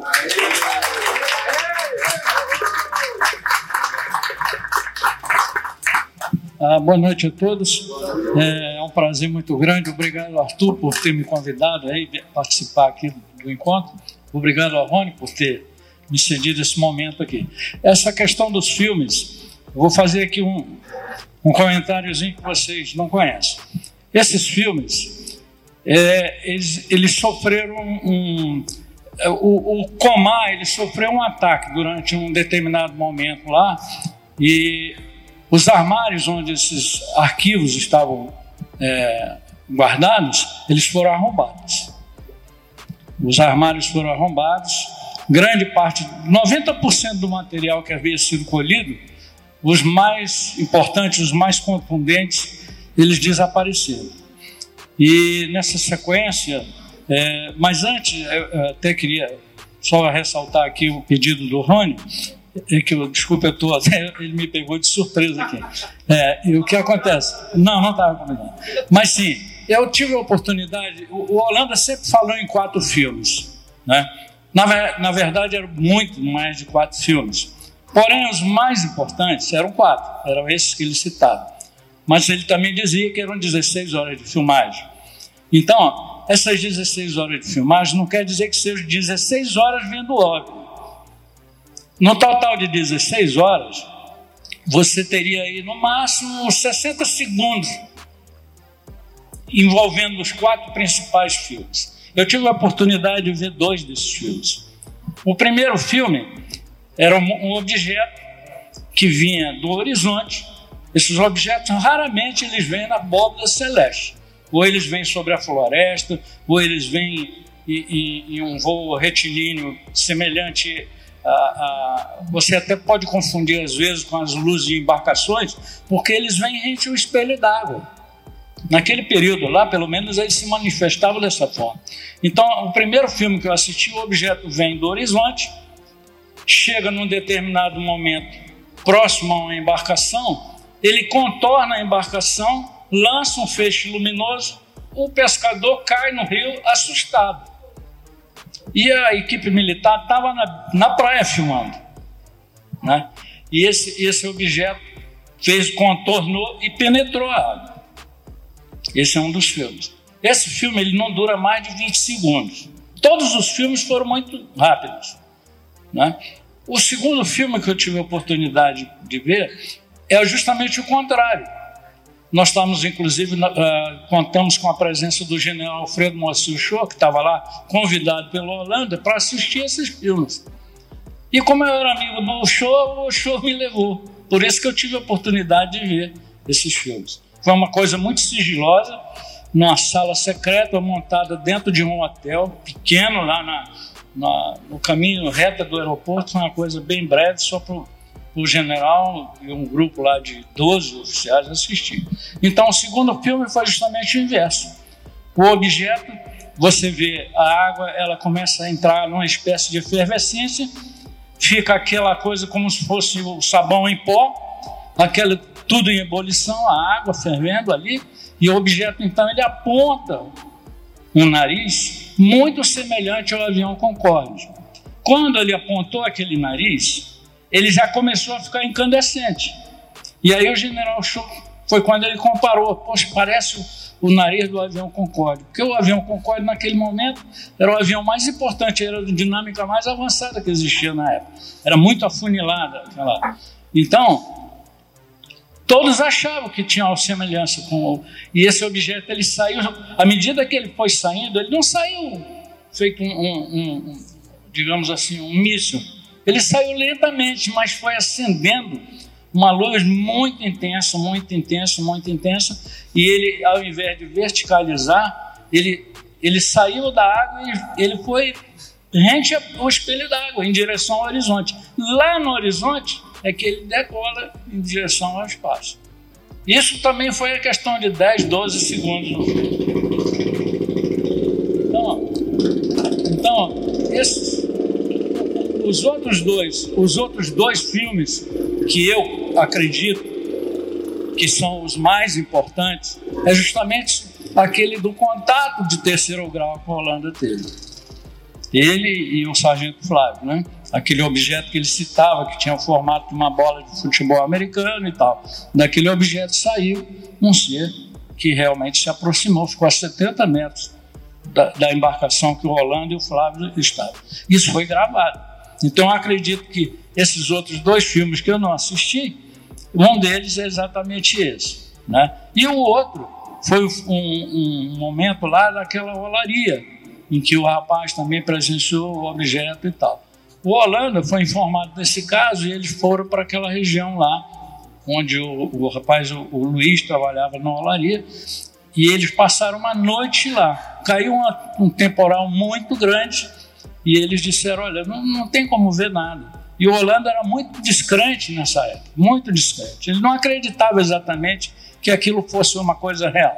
Ele achava que era folclore, ele era meio cético, bastante cético até, nesse ponto. E aí ele resolveu não ir acompanhar o pessoal.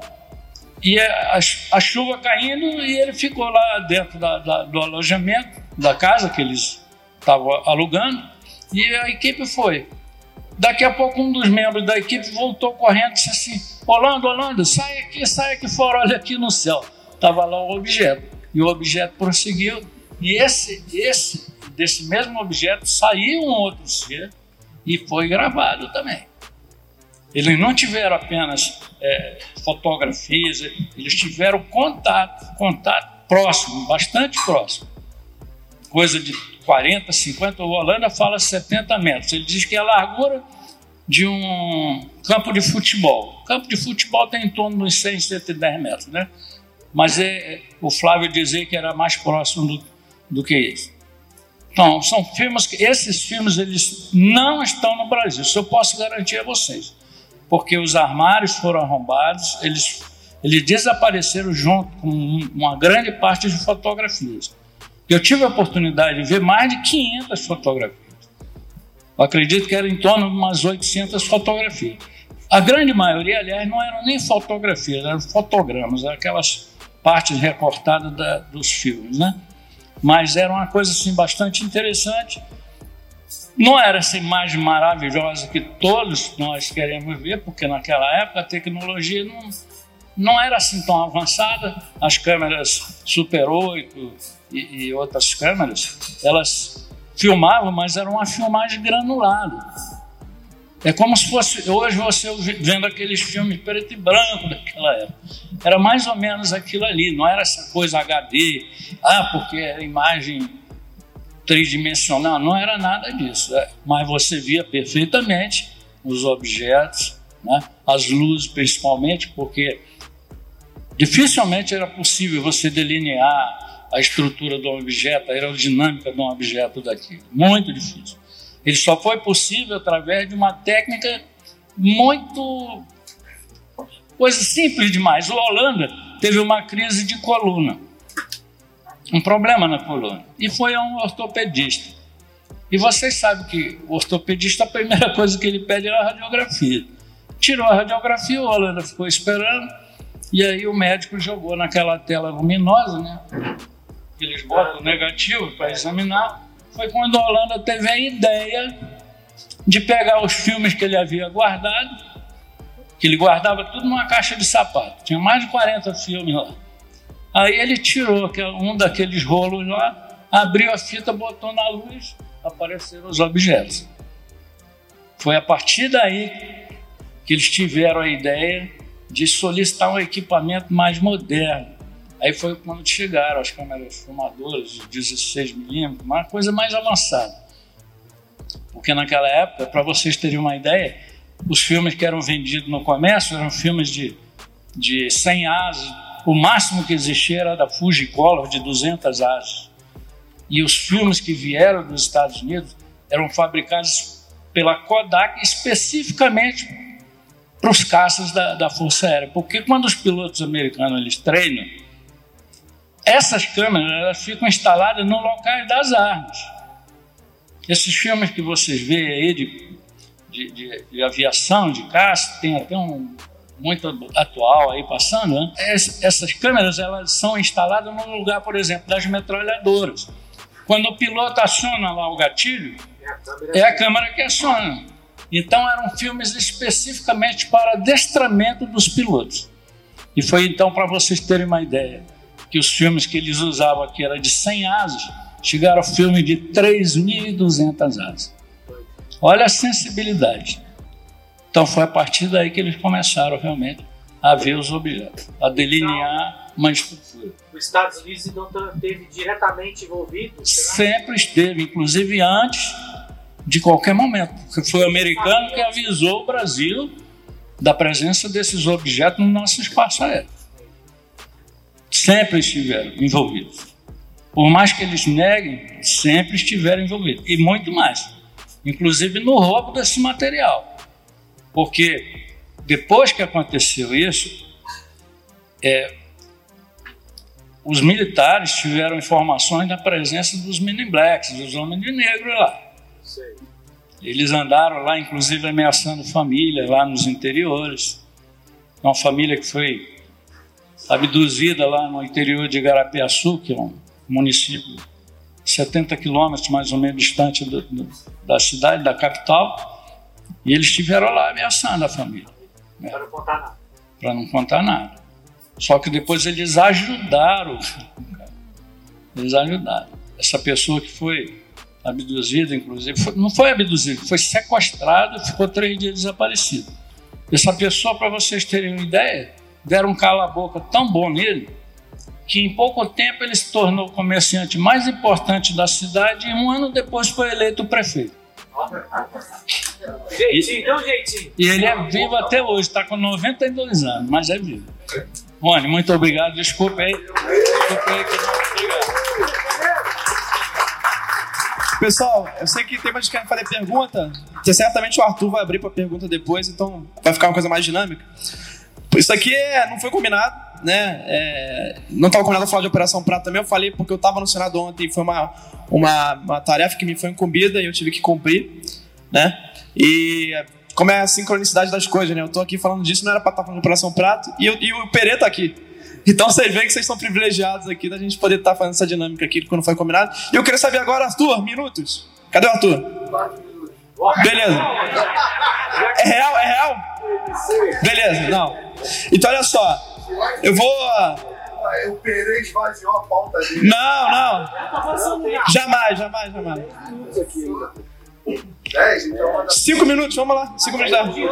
Pode, pode passar, Marcão. Pode passando, pode passando. Pode direto que agora é só. Aí, show. Pode deixar aí, pode deixar aí. Pode, pode passar. Obrigado.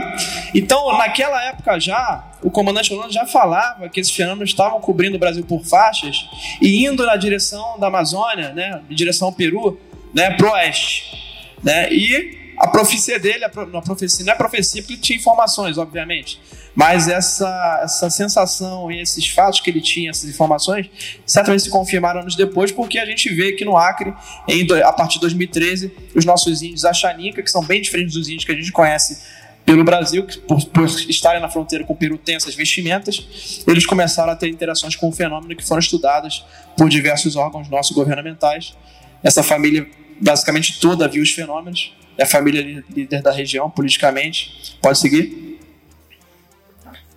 índios é, totalmente incorporados na nossa civilização. Pode seguir. Já participaram de novelas da Globo, por isso esse caso certamente veio a público, pela importância desses índios. Pode passar. Esse cara aqui é prefeito, segundo mandato da, da cidade mais próxima, da aldeia. Ele é o cara que os pesquisadores, geralmente os doutores de antropologia que viram os fenômenos, ficam na casa desse cara aí, lá na aldeia. Pode seguir? Pode, pode passando agora. Pode passar? Isso. Não, obrigado. Aí, aí, mais um. Obrigado. Então, dois casos principais, 2013 2015 e 2016, é, são as duas é, tribos né, afetadas e, e, as épocas em que essas tribos foram afetadas. Pode seguir? As regiões, aqui nessa pontinha, é a primeira tribo, e esse fenômeno se move em 2016 para essa tribo mais do sudeste. Essa é a Campa do Amônia, essa é a Campa do Envira. Amônia e Envira são dois rios da região. Pode passar? A carta histórica dos índios enviada FUNAI, dizendo que o objeto desceu e jogou um feixe de luz nos indígenas. Uma índia estava grávida, caiu de cima da casa e veio abortar a criança. Certamente isso serviu para FUNAI começar uma investigação. Pode passar? Aí o terreiro de onde desceu o objeto, ele desceu no chão, mais ou menos meio metro do chão. Pode seguir? Os órgãos que estiveram envolvidos: Polícia Federal, FUNAI, Ministério Público, Secretaria de Segurança Pública do Estado do Acre. Pode passar? Imediatamente a Polícia Federal, um dia seguinte depois da reclamação, você vê como é que é essa, essa tribo é importante. Um dia seguinte, depois da FUNAI reclamar, é, dia 24 de julho, pediu-se ajuda.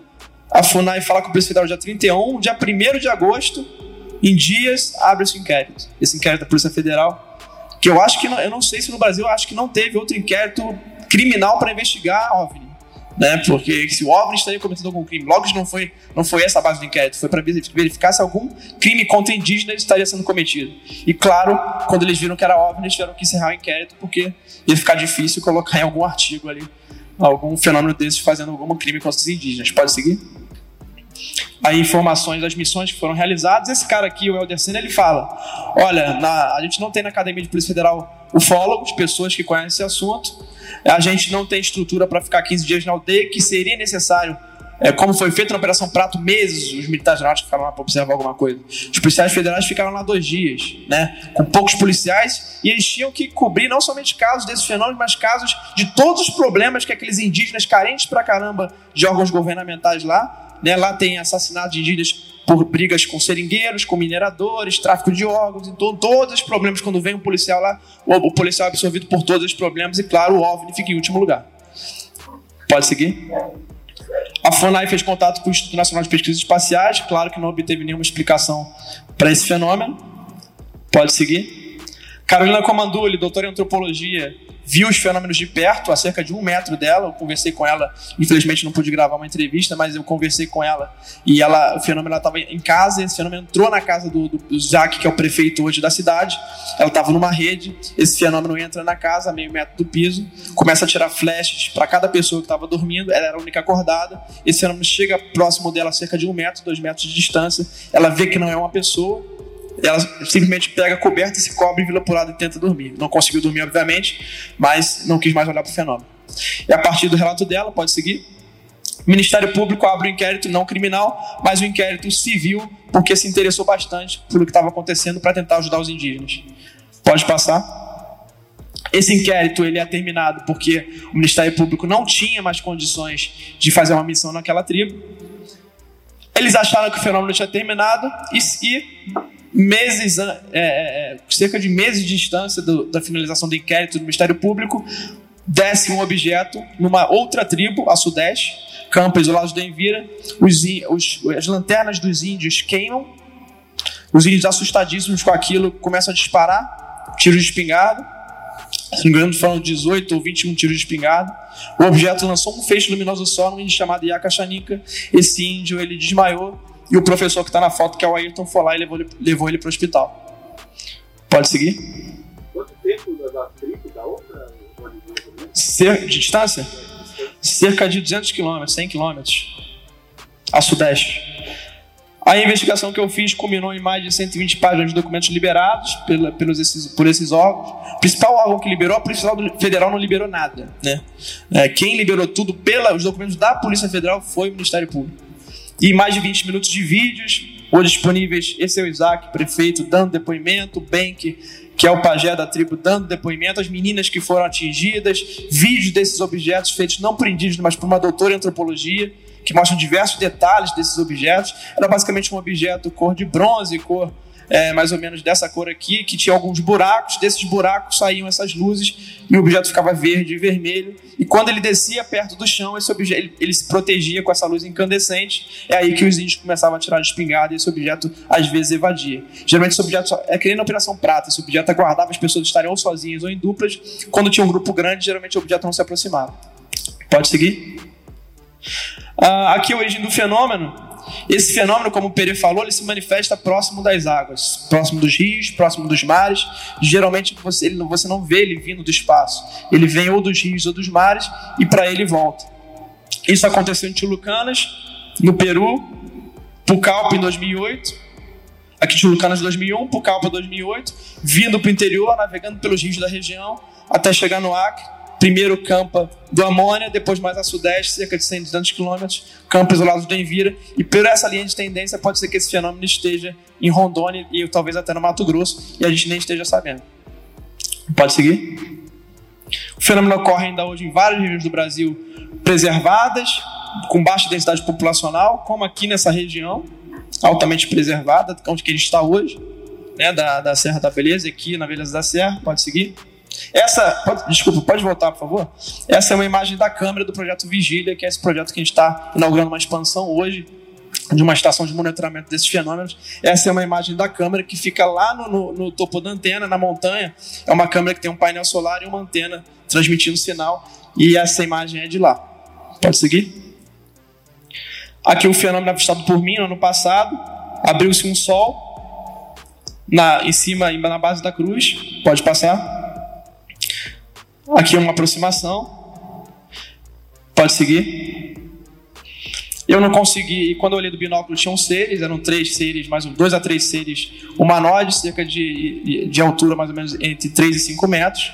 Esses seres estavam olhando na direção do binóculo, eu não consegui filmar, entrei em desespero, e ficou clara a necessidade de instalar essas estações de monitoramento para observar esses fenômenos. Essa estação está aqui em cima, é uma foto recente, ela está olhando diretamente para o cruzeiro, que é onde eu não consegui filmar, então Vamos esperar para ver se o fenômeno que vai querer ser filmado novamente ali, né? A gente não tem controle de nada, tem antenas transmitindo esse sinal. Essa antena fala lá com a antena que está em cima da montanha, então é um projeto que a gente está expandindo aos poucos. Pode passar? Aqui é uma imagem da câmera, ela tem um zoom de 48 vezes, é a câmera mais cara que existe na China, foi uma doação de uma pessoa para o projeto, uma única pessoa. Tiveram outras pessoas que estão aqui, Claudinha, Júlio, outras pessoas, Marcelo, Tiveram várias pessoas doando também para o projeto. E, e, não importa quanto a pessoa pode ajudar, qualquer ajuda para esse projeto ela, ela, ela, é de grande valia, porque a gente tem custo de manutenção, custo mensal de internet, etc., para a gente conseguir monitorar isso. E essa é uma imagem da câmera. Pode seguir? Estou no penúltimo slide, tá, Arthur? Aqui eu não consegui filmar com o binóculo porque eu deixei cair tudo em desespero, mas eu tive ainda a, a, a, a sagacidade, entre aspas, de deixar filmando na câmera Sony semi-profissional, sem zoom nenhum. Isso aqui é uma aproximação com zoom digital, que está bem desfocado. Mas aqui é só para vocês entenderem, aqui é sem a ausência do fenômeno. Foi um fenômeno que durou sete minutos, durou muito tempo. Então, aqui é a ausência do fenômeno, aqui eram os seres que ficavam flutuando e cruzando a cruz. Aqui é um desses momentos da passagem desses seres que eu pude ver no binóculo. Eu espero ainda um dia conseguir uma imagem de alta resolução com essas câmeras que estão aqui em cima disso que eu vi, né? Pode passar? Aqui algumas recomendações finais ao Senado Federal, e aí eu termino minha apresentação dizendo o que, que eu acho que vai acontecer daqui para frente. A gente precisa criar uma legislação para facilitar a troca de informação entre esses órgãos. Hoje a gente tem informações da Marinha, da, do Exército Aeronáutica, da Polícia Federal, da BIM, esses órgãos às vezes nem se comunicam, um fica na seção A2, um fica na seção S2 de inteligência do outro órgão. Eles não se falam, a FUNAI também não comunica, e, e um fica cada um na sua pesquisa e depois engaveta. Esse órgão seria para a gente ter esses órgãos se sincronizando e trocando informações, fazendo uma base de dados centralizada, estudando junto com pontos focais de cada órgão desses em, comissões, em, lideranças, e esse órgão em conjunto com fólogos, com cientistas, com instituições de pesquisa civil, para a gente poder, de fato, ter estudo científico desse fenômeno. Outra recomendação, criar legislação para fomentar o estudo científico. Como eu falei, tem que ter a demanda, se não tiver demanda, a universidade não estuda, então você tem que ter lá verba disponível, milhões para esses caras estudarem. Se tiver verba, tiver um programa para isso, aí o cara vai parar e se especializar nesse assunto. Políticas públicas de conscientização. Os índios estão tomando raio luminoso, os ribeirinhos estão tomando raios luminosos. E, e, e, e, nem sabem o que é isso, não sabem nem o que é OVNI, nem o que é fenômeno. Às vezes pessoas são extremamente católicas, religiosas, não sabem como reagir a isso. E o governo escondendo informação, em vez de informar a população, o governo esconde informação. Então tem que ter algo de conscientização, mesmo tendo morte, mesmo tendo é, ferimento, coisas trágicas no passado, a gente tem que informar que esses fenômenos existem. Né? Todo mundo sabe hoje que não pode ficar andando na mata à noite porque pode ter onça. Né? Você pode vir uma onça ali e te caçar, não porque a onça quer devorar você, mas por condições ali, você invadiu o espaço dela ou, e, e, causou uma distorção naquele ambiente, a onça vai te pegar. E a pessoa sabe que não pode andar na mata à noite por conta disso. E a pessoa também tem que se conscientizar que esses fenômenos existem, são reais, existem casos. O índio lá, coitado, atira de espingarda. O que aconteceu com ele? Veio um raio luminoso e feriu. Vezes, às vezes aquele objeto estava lá só para observar né? E infelizmente o índio atirou de espingarda, esse objeto simplesmente revidou nele e o colocou hospitalizado. Então, é, cartilhas de orientação para essas populações que estão isoladas, enfim, suas recomendações. Eu tive um almoço, eu não posso infelizmente falar tudo que foi dito ontem nesse almoço com o senador Dirão após. A gente foi almoçar, já era 4 horas da tarde, a sessão durou 5 horas no Senado. Extremamente cansativo, e a gente foi almoçar 4, 5 horas da tarde. E a gente, eu conversei pessoalmente com o senador Girão, além dessas recomendações, eu passei outras recomendações para ele, é, do que está sendo feito nos Estados Unidos e que eu poderia ajudar para tentar colocar esse assunto no Brasil com uma lei que vá funcionar de fato e que, por, por mais que não liberem é, filmagens e documentações antigas, daqui para frente tem uma nova história. Né? A gente conseguir daqui para frente ter essa colaboração entre esses órgãos, entre nós, aqui que pesquisamos o assunto, entre instituições científicas, etc. Então, é, o, o, senador, Girão gostou bastante do que, pelo que eu pude saber, do que eu falei. Eu vou ajudar a equipe dele nessa situação junto com a equipe lá do GVA da UF. E a gente espera aí que nos próximos meses, o, o senador Girão, eu posso garantir a vocês, é um cara extremamente interessado nesse assunto, apaixonado por esse assunto, e é um cara extremamente trabalhador no sentido de que se ele se interessou por isso, ele vai até o fim, para poder ajudar no que ele puder. E ele já confirmou. Haviam dois oficiais da Força Aérea ontem no Senado, dois tenentes-coronéis. É, foram convidados os três comandantes de força, Marinha e Exército Aeronáutica, não compareceram, não quiseram comparecer, mas a Aeronáutica mandou dois oficiais superiores, dois tenentes-coronéis de relacionamento com o Senado para estar tá lá. Ele estava anotando o tempo todo o que a gente estava falando. E vamos certamente passar para o comando. O geral já falou que acionou também o Ministério da Defesa, vai ter uma conversa de defesa dos senadores com o Ministério da Defesa e certamente vai ter um desdobramento disso nos próximos meses aí. É isso, muito obrigado. Podcast Brasil UFO. Bom, eu, hoje eu, vocês são as cobaias dessa palestra que eu vou dar. É a primeira vez que eu vou mostrar esses vídeos, tá? Esses vídeos foram feitos para vocês terem uma ideia, assim, uma produção de uma série, uh, ela denota assim muitas muito trabalho, né? Então, uh, eu criei a série em 2015. A gente apresentou para o History ela em 2016. O History pediu um piloto para a gente fazer, né? E uh, em 2017 a gente filmou e em 2018 foi para o ar. Então foi um longo período de, de nascimento né, desse, dessa série.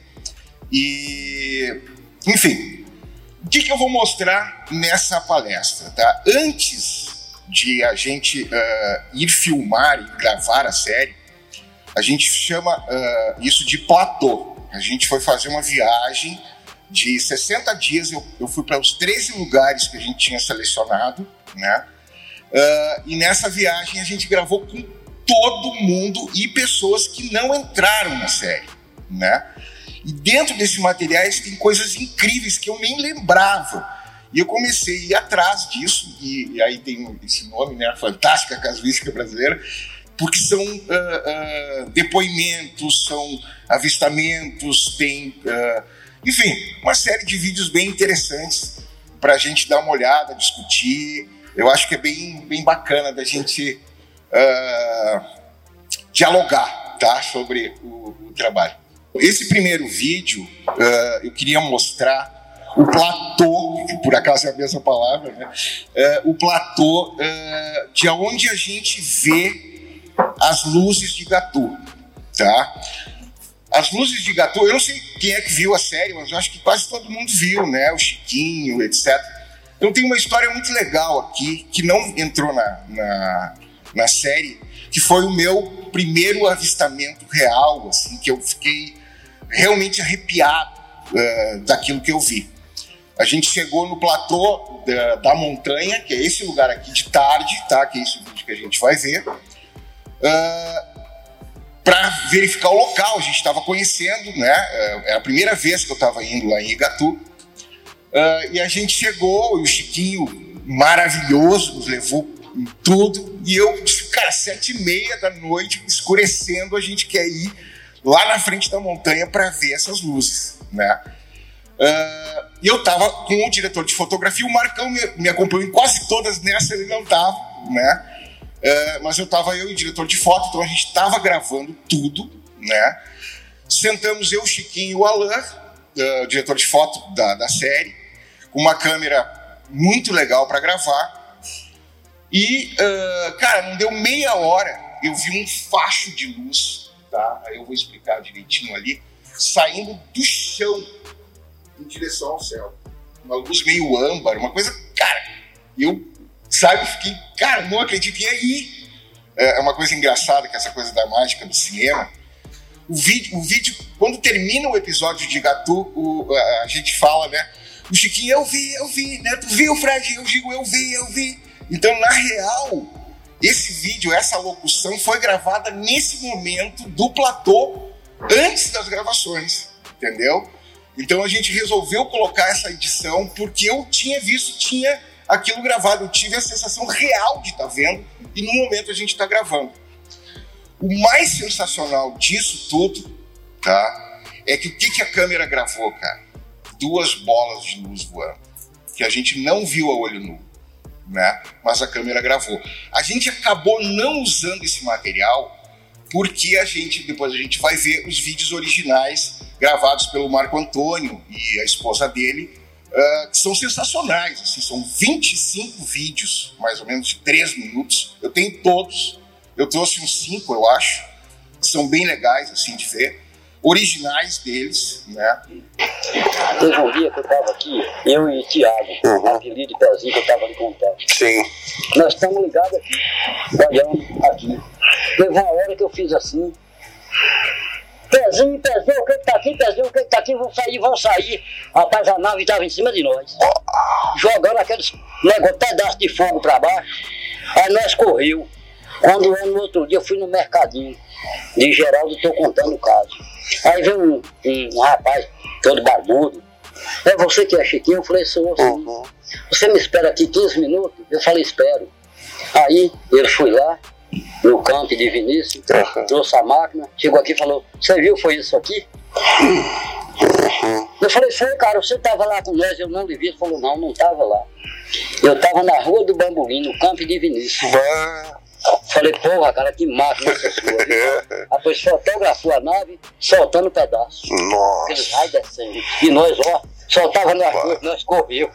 E será que a gente acha esse, esse da foto ele não mora aí? Rapaz, não, ele é turista, de vez é? em quando ele vem, fica aí. Sim, sim. De vez em quando ele vem aí. Uhum. Não, sei que ele não, é um rapaz novo, uhum. fechadão de barba, né? Sim. Depois de lá do campo.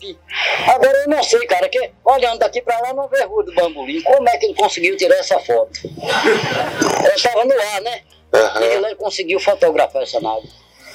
É, pode ser com uma lente muito grande. Não, É. não. Nós vamos trazer um telescópio, né, pra gente filmar aí. Vamos vir com várias câmeras, com drone também. Não sei se é. imagina nós com um drone aqui. O drone funciona à noite? O drone funciona à noite também, com luz. Ele tem luz em volta dele, né? Eu não sei se não é perigoso ele ser atacado, o drone aí, pelos, pelas luzes, né? Mas a gente vai trazer também, né? Pô, cara, é tanta coisa sobre essa luz. É muito estranho. Bom, então, assim, é, esses vídeos não foram editados, eu acho que isso que é legal também, é, de, de ver como é que é a coisa. Eu, eu, eu tava conhecendo ele, né? Eu acho que não tinha uma hora, duas horas que eu tava conhecendo ele, então depois eu fiquei íntimo. né? Tomei cachaça com cobra. Né? Uma fortuna, bicho.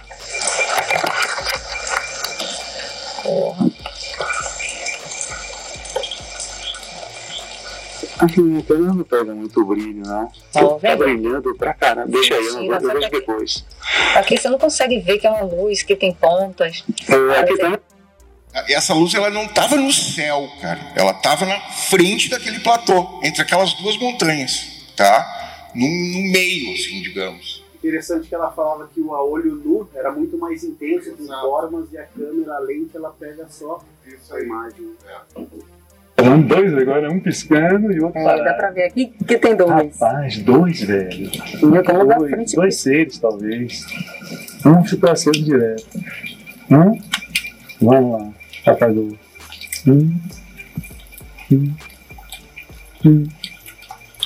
Poxa, porque não pega preciso, né, gente? Deixa eu ver.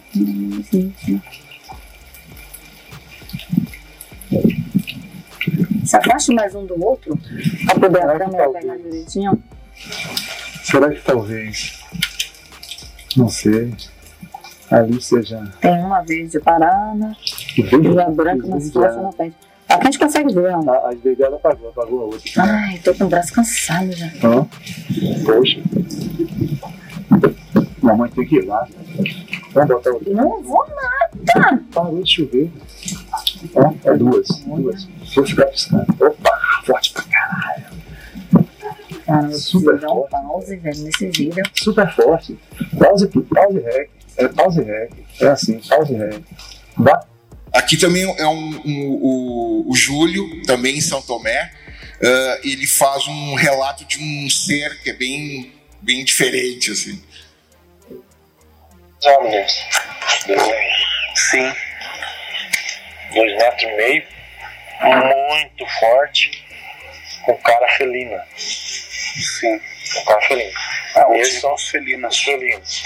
Esses são os protetores das grutas sagradas. Aqui, Gruta do Leão. A pessoa que eu falei no, do rio que viu lá, no- ela falou, nossa, tem uns homens atrás de umas pirâmides. Ela não relatou, é uma pirâmide de cristal e homens, fala, tem homens fortes, muito altos, com cara de leão. Não falei nada. Ela relatou, outras pessoas chegam lá, vê os homens leão. Qual o gruta lá? O gruta carimbado. Então tem uma correlação. Que uma pessoa fala. A biose afirma isso também? O esotérico fala. A luta do Chico Taquara pegando aqui, que é outro personagem também envolvido com. Você podia contar um pouco da história do Chico Taquara? Ah, vamos lá, né? Beleza, pode É um vídeo ah, rapidinho, mas ah, como tem esses, esses relatos malucos, né, desse tipo de seres de raças diferentes, né? Ah, esse relato é bem interessante, tá? Esse cara é desembargador em ah, Brasília. Ele é o dono do hotel lá que a gente ficou e nos recepcionou maravilhosamente bem.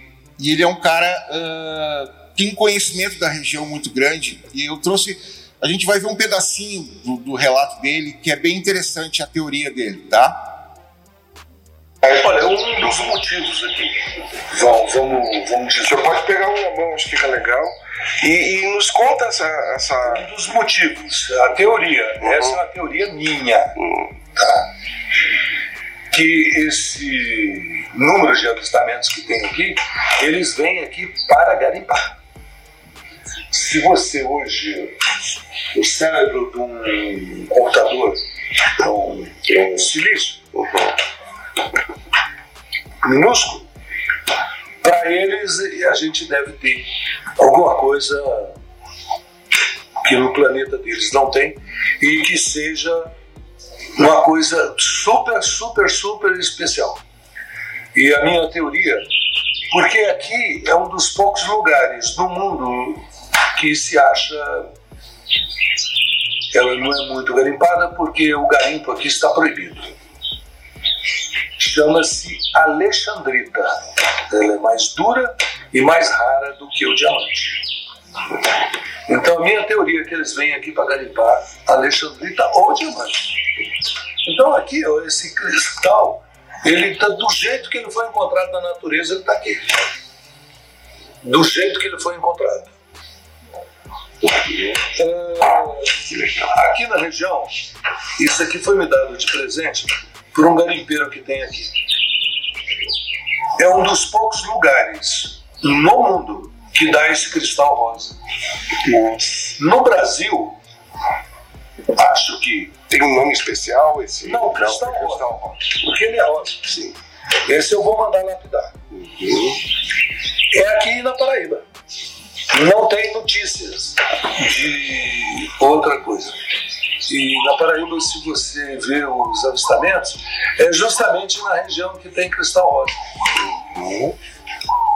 Esse foi um cristal que ele foi encontrado aqui, próximo, numa região eh, chamada Segredo. Né? O nome já diz. Ele tinha praticamente esse formato aqui. Igual esse aqui, ó. Transforma numa pirâmide tranquilo. Esse é a mesma coisa. Ele tive um formato e aí eu mandei somente lapidar essa parte daqui. Esse cristal ele vai para uma pirâmide, uma pirâmide energética que nós vamos fazer lá na frente. Eu estou fazendo a recriação do, do Antigo Egito. Já, já comecei. Esse vídeo do Arthur eu acho interessante de mostrar, porque é, ele fala como é que chegam os relatos pra gente, né? Eu falei, como é que era o, o- negócio? Ele foi, não sabia falar, pegou uma bacia, veio com a bacia e falou: Foi isso aqui que a gente viu. Uma bacia pequenininha virada pra baixo. Aquela bacia de metal. Porque ele viu. Ele não sabia como dizer, Como dizer, interpretar, ele viu algo. Ele não, mostrou. Aí esse cara perguntou: tinha barulho? Tinha barulho de geladeira. Tu vê? Hum, Aquele barulho constante. O queixo tinha barulho caiu. de geladeira. Porque, porque é um, um, um depoimento mais legítimo que esse. Então eu acho legal isso. A pessoa se expressar Legal. da- de acordo com a cultura. É, e, e isso é bem o que acontece, cara, porque uma coisa que a gente que aconteceu, que a gente gravou do sul ao norte, entendeu? E os depoimentos são os mesmos, só muda a questão cultural, sabe? As pessoas estão vendo a mesma coisa. Bom, aqui, ó, é uma história bem interessante. Eu até perguntei pro Pereira ontem se ele conhecia essa história. Essa história, ah, eu cheguei em Colares, eu fui recebido. A gente sempre tinha alguém para nos, nos levar nos lugares, para nos ciceronar, porque a gente não conhecia, né? Então, para não ficar perdendo tempo, a gente tinha uma pessoa sempre em cada lugar preparada para nos ajudar. Então, ah, nesse caso foi o Beto. O Beto é um dono de uma rádio lá de Colares, tá? Ah, que é uma figuraça, assim. E ah, esse cara é o filho daquele prefeito que o Rony nos mostrou, tá? O Jango é o nome dele. E o Jango tem. foi prefeito duas vezes, dois mandatos, né? E ele conta uma história que é o seguinte, cara. Em 10 anos depois da Operação Prato, 88, 89, por aí, ah, 11, enfim, ah, apareceu um ser lá que eles chamam de lobisomem, tá? Mas era um ser bípede alto, ah, peludo. ah, eles relacionam a, a um lobisomem, sei lá se ele tinha uma cara, eles não, não, não enfim, como eu. Foi muito louco isso, eu catei dentro do meu material e eu não estava prestando atenção. E aí, cara, quando eu vi, eu digo, nossa, eu tenho um material sensacional. Uma história que quase ninguém conhece. Né? Então, é um ser desconhecido que toda a cidade viu. Apareceu dentro da comunidade do Arari, que fica praticamente atrás ali, né, do Machadinho. É no meio do mato, né? Ah, e tem ali tipo um centro de Umbanda, é a Casa São Benedito. Eu não sei se é um centro de Umbanda, mas que, que aconteceu? A história resumindo, tá? Eu não sei se eu conto antes, enfim. Vamos ver o- esse vídeo. Depois eu, eu, eu, eu conto Não, mais. só para o senhor contar o caso, eu quero ouvir. Ah, tá. Tá. Foi, foi o pai dele que pediu para a aeronáutica vir tomar as providências. Ah, Foi, foi meu pai morreu no tempo desse, meu pai. Faz um ano, um ano. Aham. Fala aí, o meu pai, fulano de tal. É, pai, tá gravando? Tô. Ah, tá. Meu pai foi o primeiro ele- prefeito eleito da- do município, na época que, que apareceu o Chupa-Chupa, ele era, ele era o prefeito né, do município, né? E ele que, parece que, se eu não me engano, convo- é, faz muitos anos isso, né? Convocou a aeronáutica e veio o Beto Azar. 40 anos. 77. Tá fazendo 40 anos. É, Vai fazer 40 anos. É, essa história toda aí, aí a gente é, acompanhou, né? Isso aí, um cara, né? Ah, Na época, é, o pessoal não dormiu de noite, é, fazia fogueira, né? E tem, tem várias histórias de mulheres aí que ficaram marcadas, né? Não sei. Essa eu vou mostrar. E essa tá uma... Já viste a marca que ela tem? Daí? Sem a, a mãe da Merice. Ah, sim, tu vai lá, né? É, é verdade, é verdade. Já viste a marca que ela tem? É, não, ainda não vi, mas ela já falou pra mim. Vai ver, rapaz. Ela tá vendo, não precisa olhar lá embaixo. Só Ah, o braço. com certeza, com certeza. Então, não, agora aqui, aqui eu era perfeito, essa história que eu quero te contar. Aí eu tinha a mania de chegar assim, de viagem assim, e botar uma rede na sala e ficar vendo televisão. Aí quando eu vi rapaz, uma gritaria generalizada, eu acho que tu, tu soubeste disso, né? uma gritaria aí. Pô, aí eu peguei, né? Eu sempre eu usei um rifle, peguei o meu rifle e saí assim pra, pra porta. Minha mulher tava conversando com uma professora lá. Eu disse, pô, que isso aí? Ih, pai, estão dizendo que é o lobisomem que tá correndo e tal, tal. Aí eu, aí eu peguei, fiquei lá pela porta com o rifle quando eles gritaram: prefeito, prefeito, traga o seu carro aqui pra focar e tal. Aí eu peguei e fui levar pra lá. Enfim, rapaz, eu. Eu não sei o que é lobisomem. Agora, quando. Lá na casa de São Benedito, né? Era, quando. quando passar na volta era lá. muita gente. Aí, pá! Ah, pra o- tá passando ali, a gente olhava, realmente já via só um, um vulto, né? Eu, eu não via assim, era um vulto e tal. Aí tá, aí o cara chegou. Quem foi o cara que, que brigou com o lobisomem? Tá aqui o cara. Realmente o cara tava todo atrapalhado. Lanhado de sangue. De sangue, sangue, sangue na costa dele mesmo, sabe? E sangue assim no, no coisa e tal. Aí eu vi que quando ele disse assim, é, rapaz, mas eu dei um golpe nesse meu lobisomem. Aí ele disse, esse golpe de quê? Um golpe de teçada. Aí, eu disse, cadê o teçado? Ele foi buscar, realmente, o teçado tava pingando de sangue. Foi e tal. Aí Eu levei sangue ainda. foi, né? Tu levaste sangue, foi, né? Eu estive aí a noite toda. Rapaz, aí- Cheirava amônio, amoníaco. Agora a coisa, Aí que, eu- a coisa que, que mais me deixou assim, assim, até um pouco assim, fumeiro assim das coisas, porque acontece essas coisas, a gente não sabe, né? É, foi o grande. Aqui não tem um cabrito aqui nessa comunidade. Não tem. Pode andar que não tem cabrito aí. O grande fedor assim daquela, parece que tinha uma manada de bode. Foi, parece que tinha uma manada de É igual aquele cheiro forte mesmo de bode, parece que tinha uns 100 bodes. Né? É é impressionante, eu fiquei impressionado com isso. Aí depois foi passando, passando, passando, e aí a gente se aquietou e tal. Mas a comunidade ficou toda aí. Ninguém dormia aqui, né? É, a comunidade ficou toda de, de plantão aí. ó.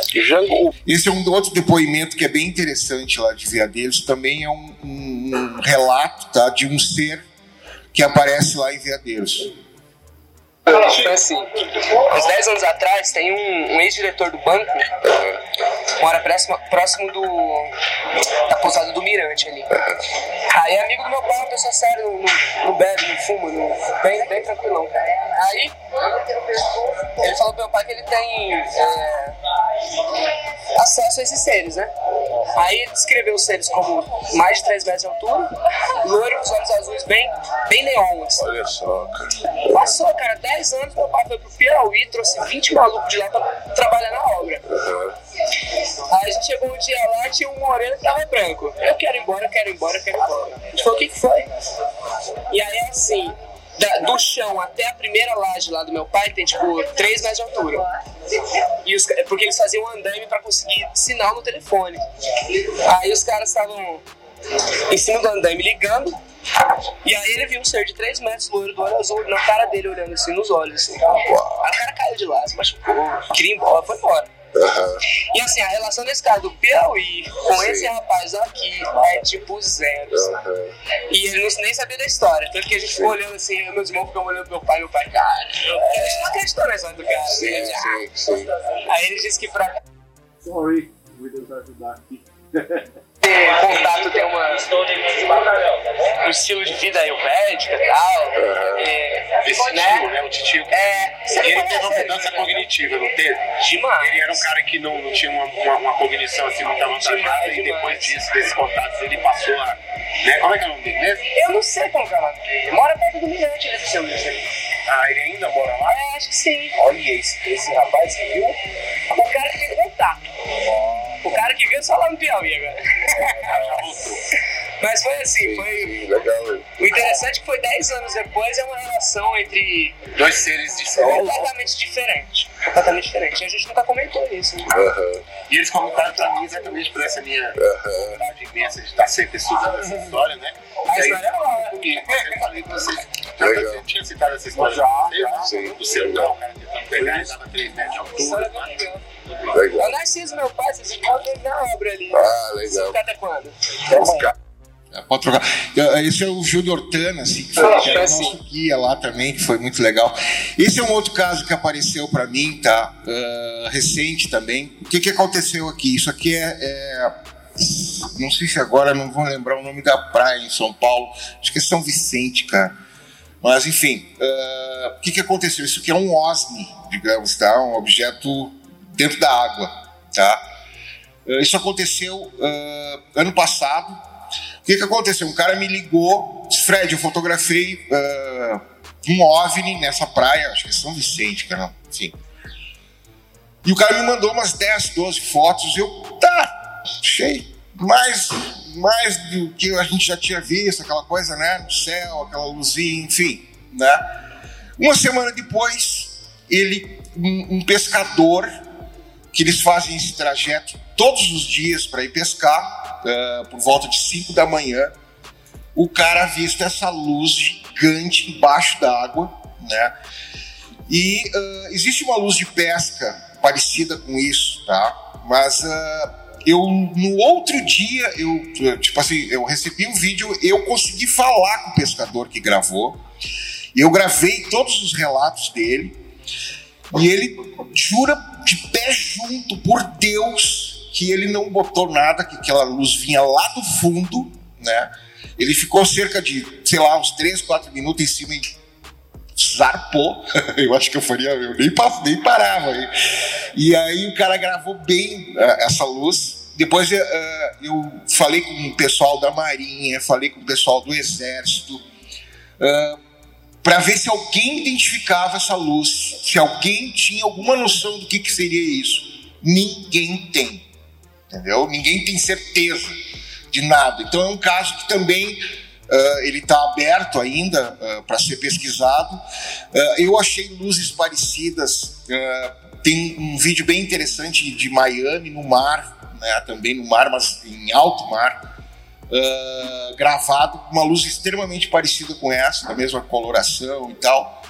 Ah, vamos ver um vídeo rápido, mas isso é legal. Bom dia, bom dia.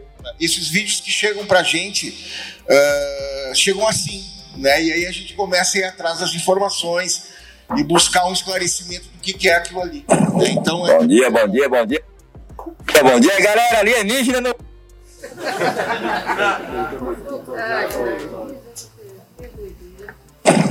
Bom dia, bom dia, bom dia, bom dia, galera. Alienígena no mar.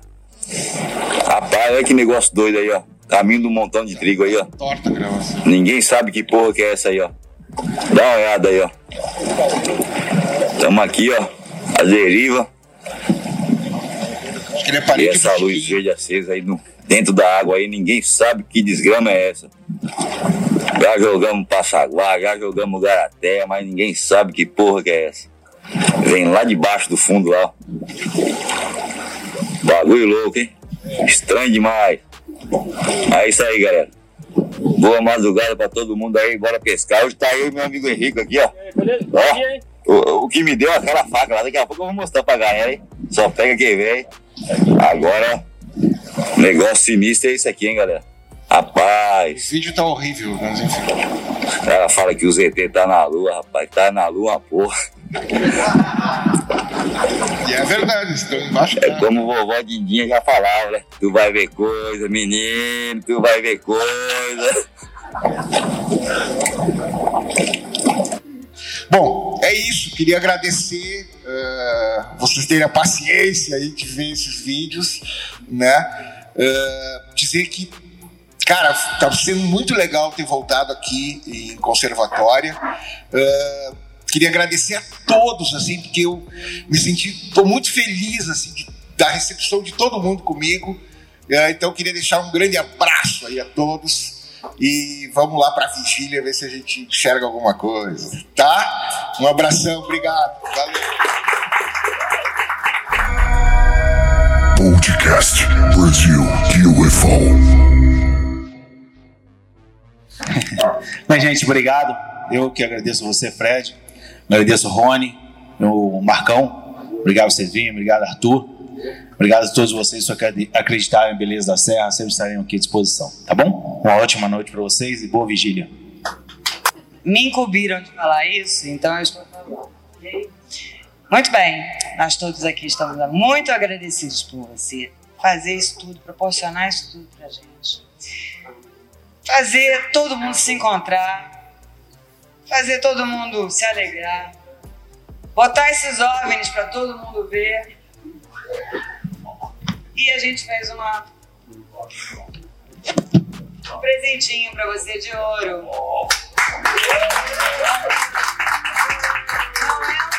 Não é um presentinho qualquer. Esse presentinho é um presentinho pro resto da vida, porque ele é escrito. Show de bola. É, seus amigos. E quem não escreveu e quiser, gente, depois fala com ele, tá? Não, eu pensei nisso, fazer um livro de registro. Todo evento vai ter um livro. Eu tinha ali, falado isso, vocês sabem disso. assinar, deixar sua mensagem. e Contatos e etc. A ideia era essa. Você pode, inclusive, continuar daí. Fantástico, fantástico. Depois lê tudo, que eu não vi, não. pra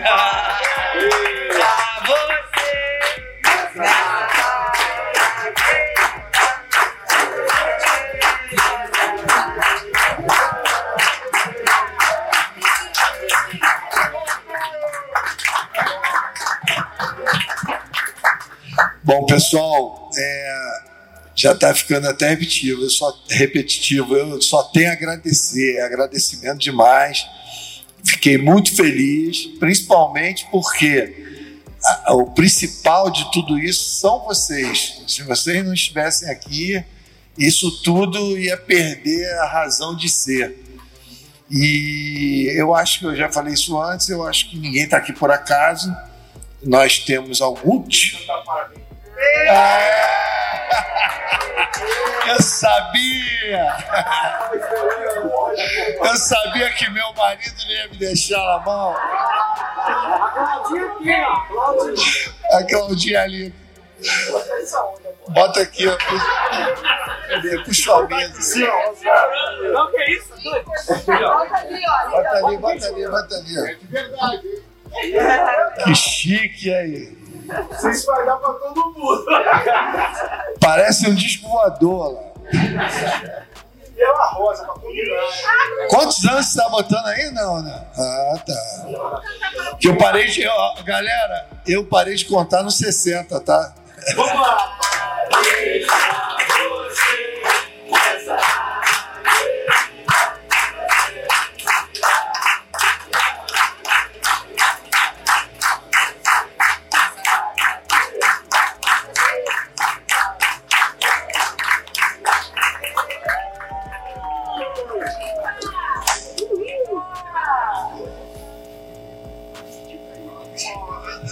não tem mais nada para dizer.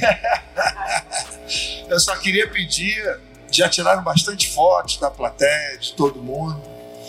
É, eu só queria dizer que, com a colaboração do Arnaldo, isso aqui é só o começo de uma nova época pós-pandemia. Então a gente já tem uma agenda.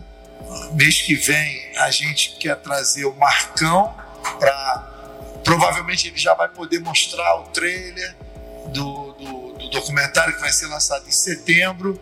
Já vai poder mostrar muito mais material que ele não pôde mostrar hoje. E a gente queria tentar trazer uma das meninas, provavelmente a Kátia Xavier, para dar o depoimento da, pra, da, dela aqui pessoalmente para vocês. Então nós já vamos começar a trabalhar em cima disso. Aí no início de agosto, primeiro fim de semana de agosto, provavelmente vai acontecer. E isso é a continuidade. Ontem me perguntaram como é que eu encaro esse evento. Eu encaro esse evento, ah, não tem nenhuma pretensão de tornar isso um troço gigantesco. Eu acho que o modelo é esse mesmo, o formato é esse. Só gente que está afim, gente interessada, gente que gosta de ufologia séria. E a gente reunido no aconchego, tomando um caldo, tomando as cervejas, muito bem recebidos aqui por, pelo Arnaldo, pela Gláucia. Então o espírito é esse. E o principal é que a gente vai fazer agora, a vigília. Tá? É isso. Valeu, obrigado, obrigadíssimo mesmo, hein? Gratidão mesmo.